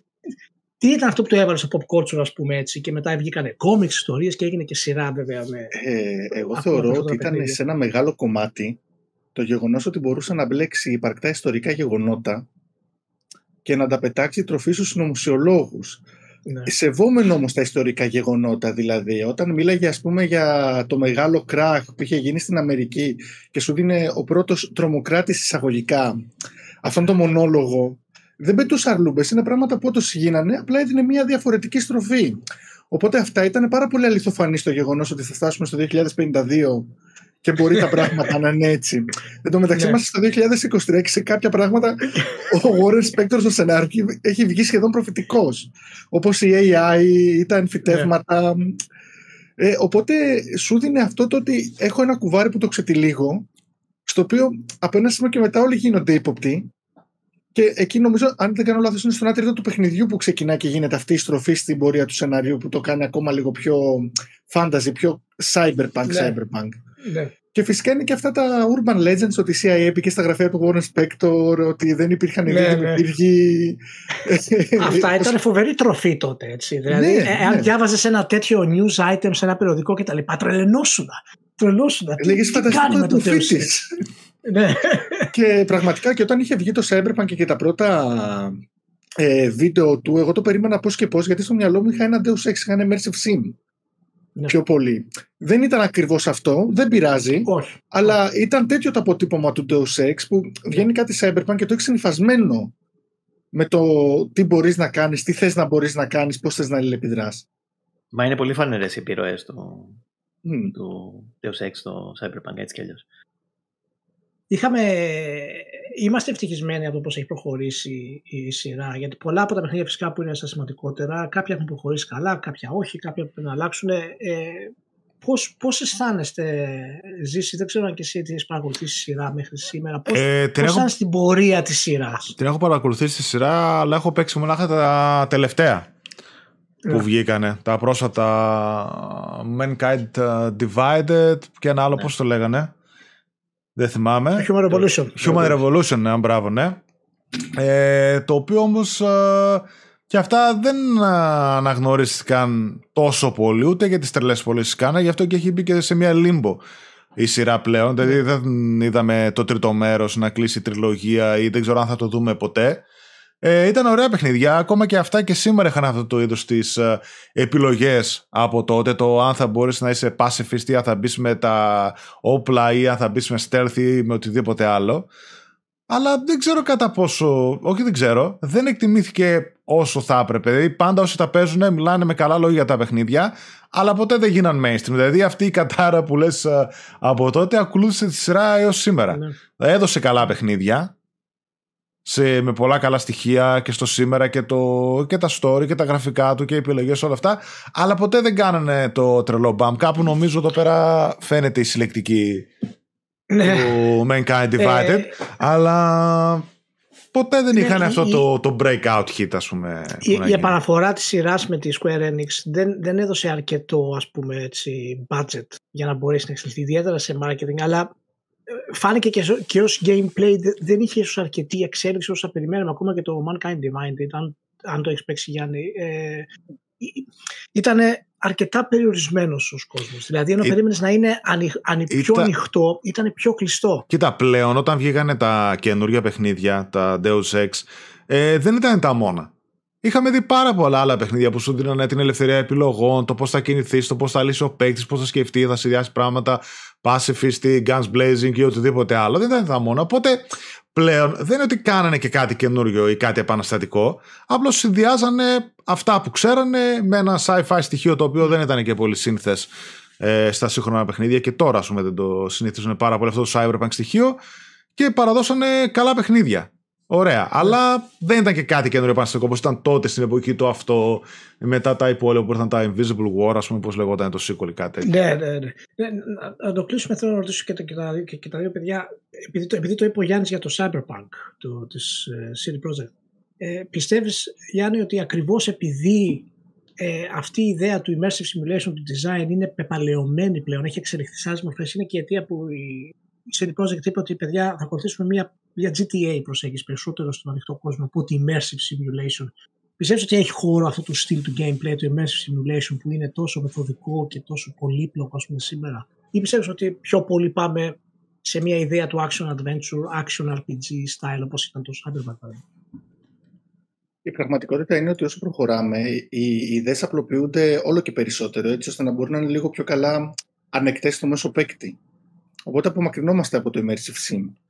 Την έχω ακολουθήσει τη σειρά, έχω παίξει και το Invisible War. Το έχω παίξει αρκετές φορές στον υπολογιστή, βέβαια. Αν θυμάμαι καλά, ήταν αρχικά exclusive για το Xbox. το Αποκλειστικό του Xbox Ναι, Original ναι, ήταν, ναι, ναι, ναι. όταν είχε Xbox κυκλοφορήσει. Xbox. Το οποίο τολμώ να πω με είχε αφήσει με μια λίγο περίεργη γεύση. Δηλαδή με είχε χτυπήσει πιο πολύ στο γεγονός ότι ήθελα περισσότερο Deus Ex παρά το ότι ήταν καλό παιχνίδι αυτό καθ' αυτό. Και εγώ έτσι αισθανόμουν όταν το Αντικειμενικά δεν νομίζω ότι ήταν καλό παιχνίδι. Ναι, ναι. νομίζω δεν, δεν ήταν.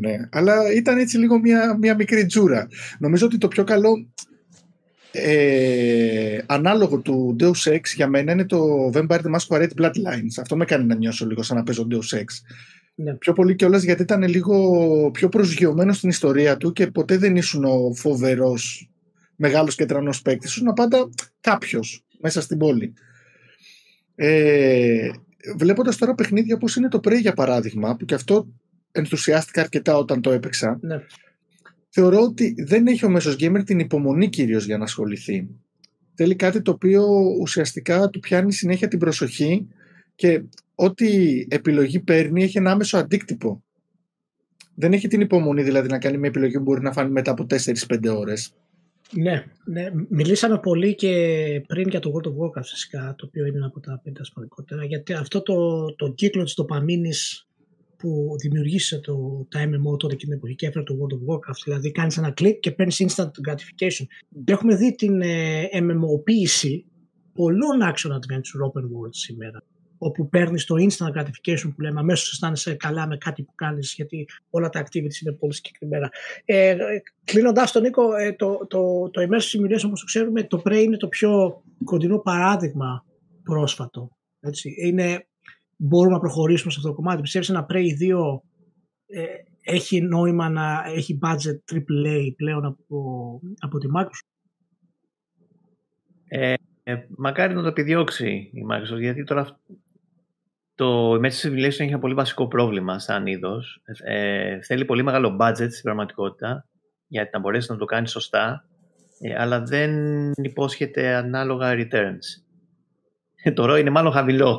Οπότε ναι, η, γι' αυτό. Ε, αν αποφάσισες όμως η Microsoft να πει δεν πειράζει, απλά θα το κάνουμε σαν ένα flagship ας πούμε, project για να μας προδώσει κύρος, ας πούμε, χωρίς να περιμένουμε απαραίτητα ότι θα γίνει το smash hit, ε, θα μπορούσε να το κάνει. Αυτό, αυτό βοηθάει και το γεγονός ότι έχει το, το Game Pass ως ε, ε, ναι. βασικό όπλο. Δεν είναι σαν τη Sony που περιμένει να βγάλει το AAA και να κάνει τις υπερπολίσεις, ας πούμε. Πωλήσεις, ναι. ναι. Οπότε θα μπορούσε να το κάνει, πιστεύω. Μακάρι να το δοκιμάσουν. Ε, αν μου επιτρέψει να κάνω μια τελευταία ε, παρέμβαση. Ε, είναι πολύ σημαντικό το γεγονός ότι το, το Deus Ex ήταν ένα πολύ πολιτικό παιχνίδι. Ε, και χρησιμοποιούσε με αυτό που πήγαινε όλη αυτή τη συνομιλωσιολογία που λίγο έτσι μαλάκωνε την φάση, αλλά τα μηνύματα που ήθελε να περάσει ε, τα περνούσε πολύ σωστά και ήταν πολύ applicable στην πραγματικότητα που ζούμε. Ναι. Και ε, έχει σημασία να δούμε ότι ας πούμε το ε, Bioshock ε, ναι μεν λέει είναι spiritual successor του System Shock αλλά στην πραγματικότητα το κοινωνικό του σχόλιο βασίζεται στο Deus Ex γιατί το System Shock ασχολούνται με το AI, ασχολούνται με άλλα πράγματα, ας πούμε. Δεν ναι. ασχολούνται στο θέμα το κοινωνικό, ας πούμε, της ενισότητας και όλο αυτό το πράγματος. Πολύ σωστό. Πολύ σωστό. Λοιπόν, αφήνουμε το Deus Ex και πάμε στο τελευταίο μας παιχνίδι, το οποίο είναι ισοπεδωτικό από ό,τι, από ό,τι φαίνεται. Προβλέπονται και, και θα κλείσει η εκπομπή με αυτό, το οποίο είναι το Star Wars Knights of the Old Republic. Ε, και η αλήθεια είναι ότι είναι από τα παιχνίδια τα οποία ε, είχα, είχα λίγο back and forth αν θα έπρεπε να μπει ε, μέσα. Στην αρχή κυρίως γιατί προσπαθούσα να καταλάβω πώς θα κάνω το σύστημα και τα λοιπά και λέω αξίζει να μπει, δεν αξίζει τι έφερε και τα λοιπά. Παρ' όλα αυτά όταν, όταν οι κανόνες έγιναν πιο συγκεκριμένοι ε, νομίζω ότι το Star Wars National Republic ε, αξίζει να, ε, να μπει για πολλούς λόγους οι οποίοι είναι εμπορικοί, οι οποίοι είναι ακόμα και pop culture αλλά και ως gameplay. Και κυκλοφόρησε τον Ιούλιο, 16 Ιουλίου του 2003 πρώτη φορά ιστορικά αποκλειστικό σε κονσόλα της Microsoft ένα RPG το οποίο προέρχεται από πιθανά το μεγαλύτερο entertainment brand στο, στον κόσμο. Ε, οπότε θα ξεκινήσουμε από σένα ε, Γιάννη που είσαι σήμερα πρώτη φορά. Ε, γιατί επέλεξα το Star Wars Knights of the Old Republic να είναι αυτό το σημαντικότερο πέντε παιχνίδια;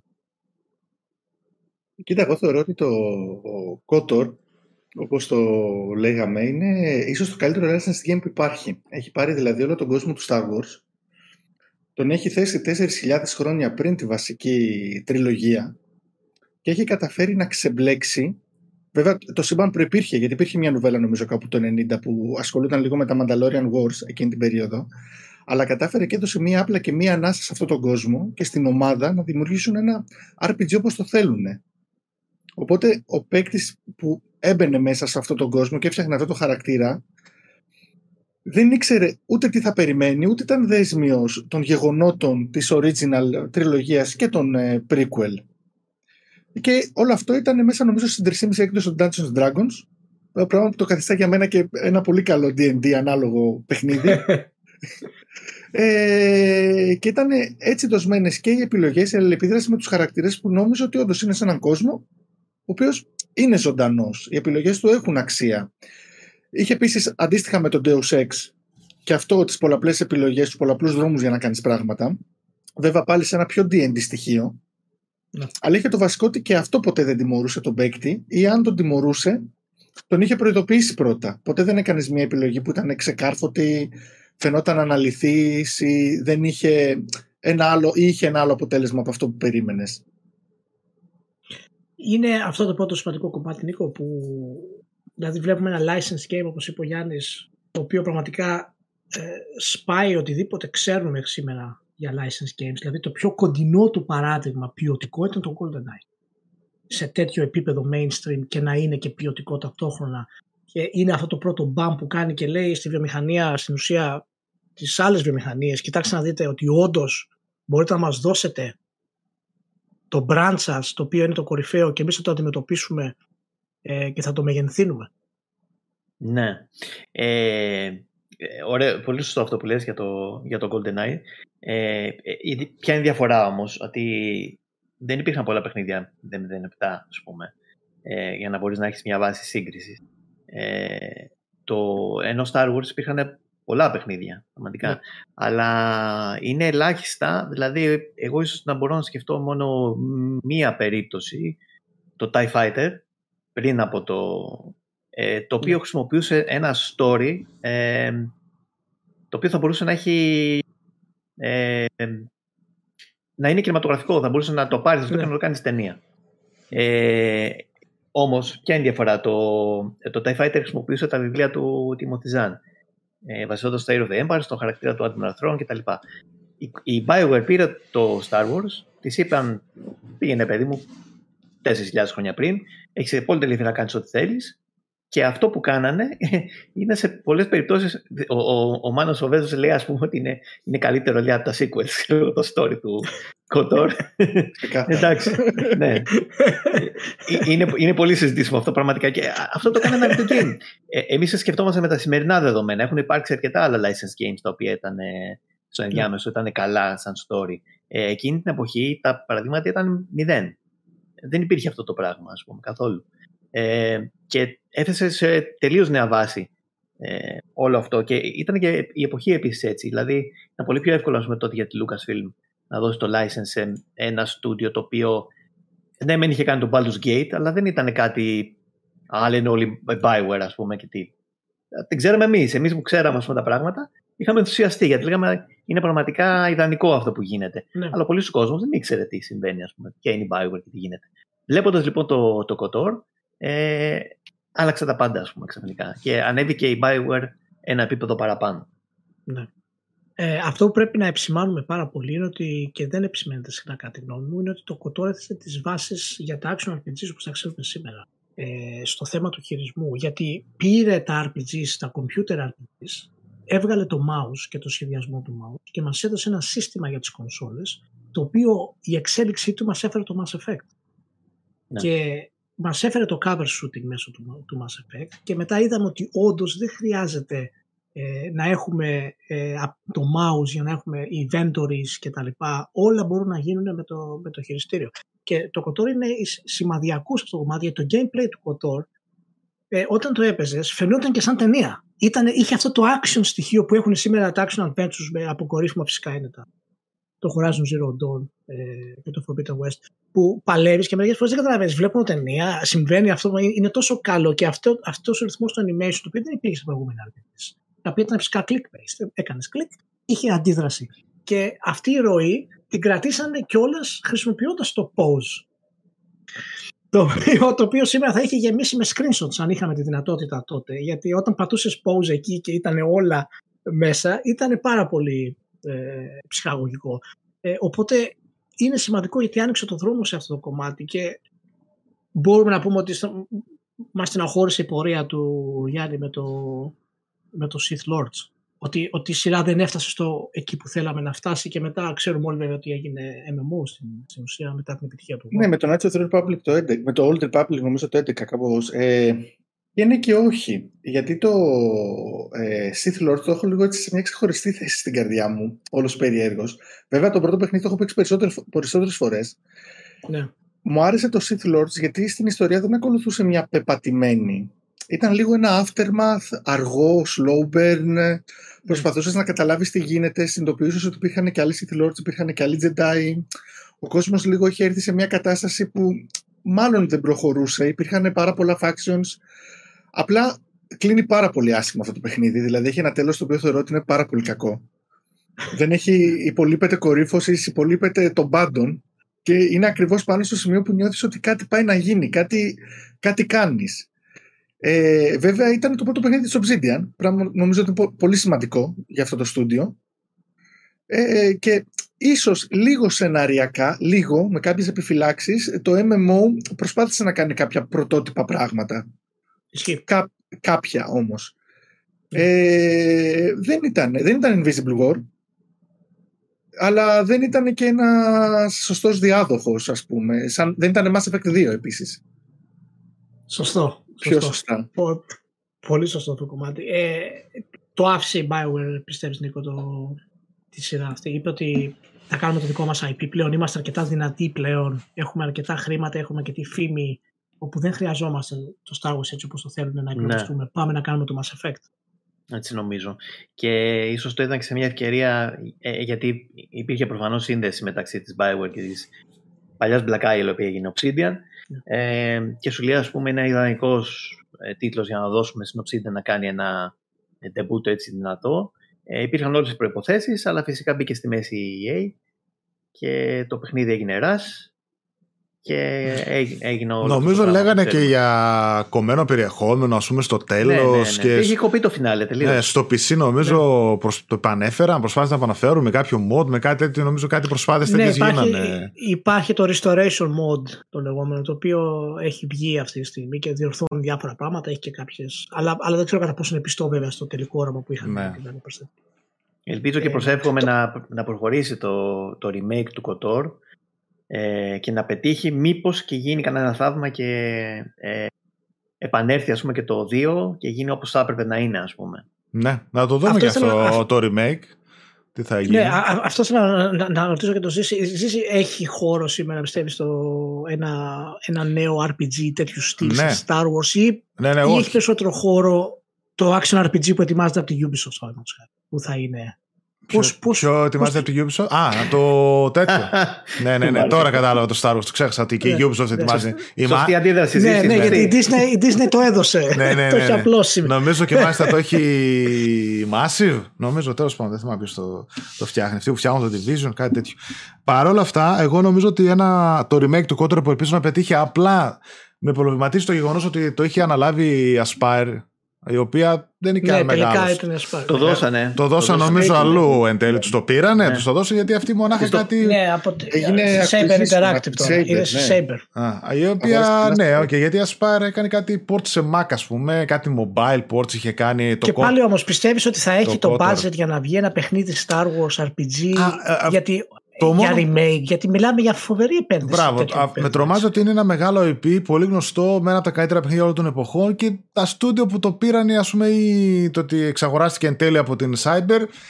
Ε, δεν είναι ότι είναι και ένας τρελός publisher Cyber. Βγάζει ρε παιδί μου κάτι double A παιχνιδάκι, άλλα κάνουν επιτυχίες, άλλα δεν κάνουν. Έχει πολλά IP αγορασμένα, ας πούμε. Νομίζω, δεν ξέρω, το Killer Instinct ναι. είναι δικό της. Μπορεί να κάνω λάθος.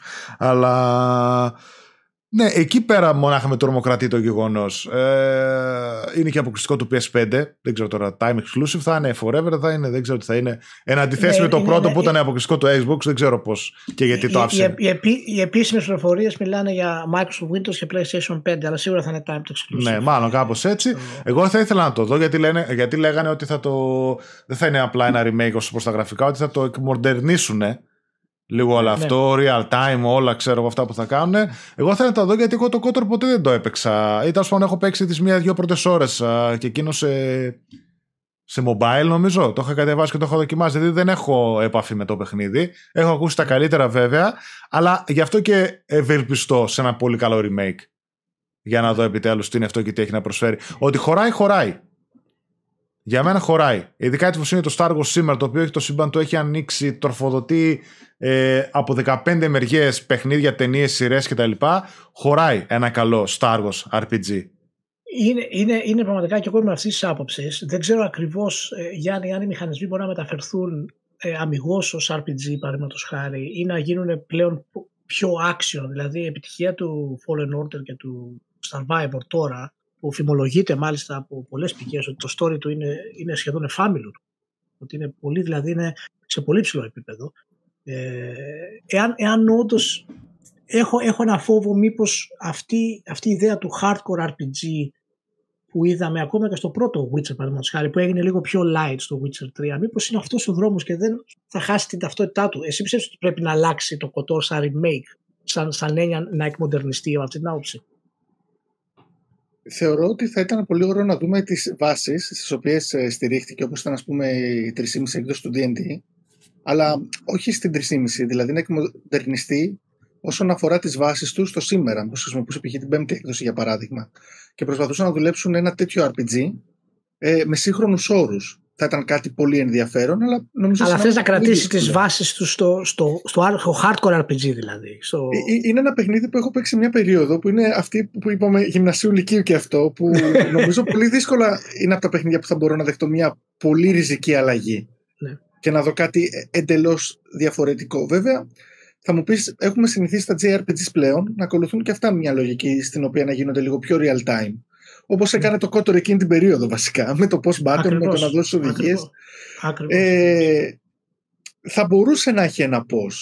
Θα μπορούσε να υπάρχει ένα σύστημα, αν όχι όπως αυτό που δίναμε εντολές στο Kotor, ένα σύστημα λίγο όπως ήταν το Gambit σύστημα στο Final Fantasy το 12, στο οποίο θα μπορούσες να βάλεις κάποιες εντολές τουλάχιστον στου NPC να κάνουν κάποια συγκεκριμένα πράγματα στη μάχη, έτσι ώστε να μην χαλάει ροή.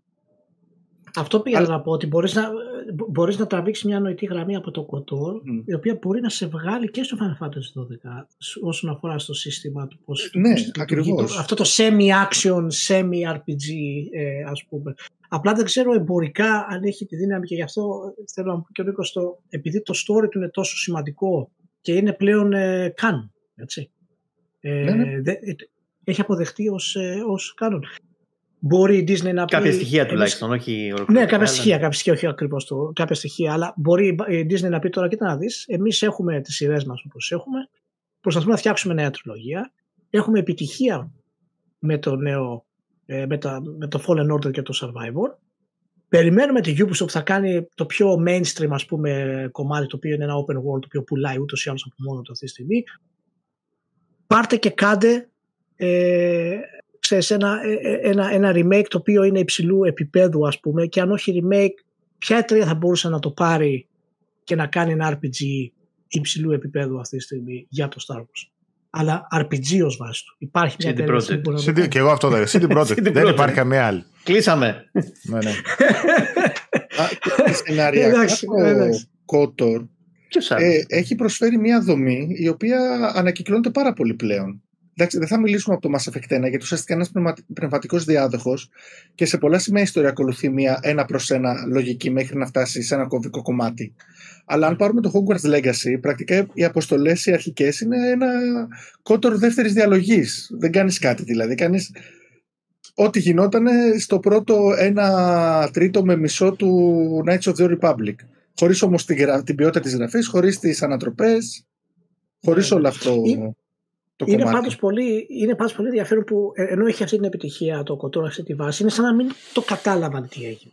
Δηλαδή και δεν δώσαν αρκετή βαρύτητα στο Sith Lords. Μετά μπερδευτήκαν, είπαν, είπαν να το κάνουμε MMO. Γι' αυτό ρωτιέμαι αν μπορεί να επανέλθει αν υπάρχει χώρος ε, τώρα σε, σε, αυτό το κομμάτι. Παραμένει το story, Νίκο, το πιο βασικό κομμάτι. Μπορεί να επαναφέρει ε, το, το brand, ας πούμε, στο επίπεδο αυτό. Σίγουρα. Το, το, το θέμα είναι ποιος αυτό που λες εσύ ποιος μπορεί να πάρει τη σκητάλη. Η CD Projekt ξέρουμε δεν μπορεί. Έχει άλλα ε, πράγματα στο πιάτο της. Ποιος λοιπόν μπορεί να αναλάβει τώρα αυτό το project; Ε, από την άλλη, όπως λες, ναι, αν το story του ε, Survivor είναι τόσο καλό όσο λένε, μπορεί όντως να έχει γραφειάδες αξιόλογους η, η EA και να μπορεί να κάνει κάτι τέτοιο. απλά εγώ ελπίζω αυτό που λες εσύ, ότι επειδή η Ubisoft θα βγάλει κάτι το οποίο θα είναι λίγο πιο action adventure, λίγο πιο mainstream, πιο... μήπως και προσπαθήσουν λίγο να διατηρήσουν ας πούμε ε, τα RPG στοιχεία. Τα, τα RPG στοιχεία και να μην το κάνουν τελείως action. Γιατί κάτι τέτοιο για μένα θα χαλάσει πολύ το χαρακτήρα του, του παιχνιδιού ας πούμε. Τουλάχιστον στο, στο, στο πλαίσιο ενός ε, ναι. party-based συστήματος. Δηλαδή έχεις την ομάδα σου, OK, okay, αν, αν αυτό γίνει τελείως action, χάνεται όλο αυτό, δεν έχει νόημα το, αυτό λειτουργεί κάτι όταν έχεις ένα χαρακτήρα. Τον έχεις εσύ, ναι. ας πούμε. Ναι. ναι. Να το δούμε, γιατί έχει εξαφανιστεί και το remake, έτσι δεν ακούμε τίποτα. Ενώ το ναι. είχαμε δει κανένα δύο ναι, ναι χρόνια πριν. Τίποτα. Πότε. Ναι. Ωραία. Παιδιά, φτάσαμε στο τέλος. End of story. Κλείνει η εκπομπή. ευχαριστώ πάρα πολύ, Γιάννη, για τη φοβερή προστίκη. Εγώ ευχαριστώ πάρα πολύ. Λοιπόν, παιδιά, και... ευχαριστούμε πολύ που ήσασταν και οι τελευταίοι ναι. καλεσμένοι έτσι εδώ στο τέταρτο επεισόδιο. Δέκα παιχνίδια και μένουν άλλα δέκα. Για το τέλος, ναι, στο επόμενο. 10 νομίζω, 10 ή 11 μένουν το, το τελευταίο επεισόδιο, το ναι, οποίο ναι. μας φέρνει στο, στο μοντέρνο κόσμο, ας πούμε, και θα γίνει σφαγή εδώ μεταξύ. στο μοντέρνο κόσμο. στο μοντέρνο κόσμο. λοιπόν, να αφήσουμε τους φίλους για τη στήριξη, όπως όπως και μας στηρίζετε, είναι, είναι super να είστε όλοι καλά. Εννοείται. Το ευχαριστούμε πολύ τα παιδιά που μας βλέπουν. Ευχαριστούμε τον Νίκο και τον Γιάννη και όπως και όλα τα υπόλοιπα παιδιά που ήρθαν σε αυτό το επεισόδιο και θα έρθουν και στο επόμενο. Αυτά. Φιλάκια λοιπόν, από εμάς, την αγάπη μας την έχετε και τα λέμε. Bye bye. Φιλάκια. Bye bye.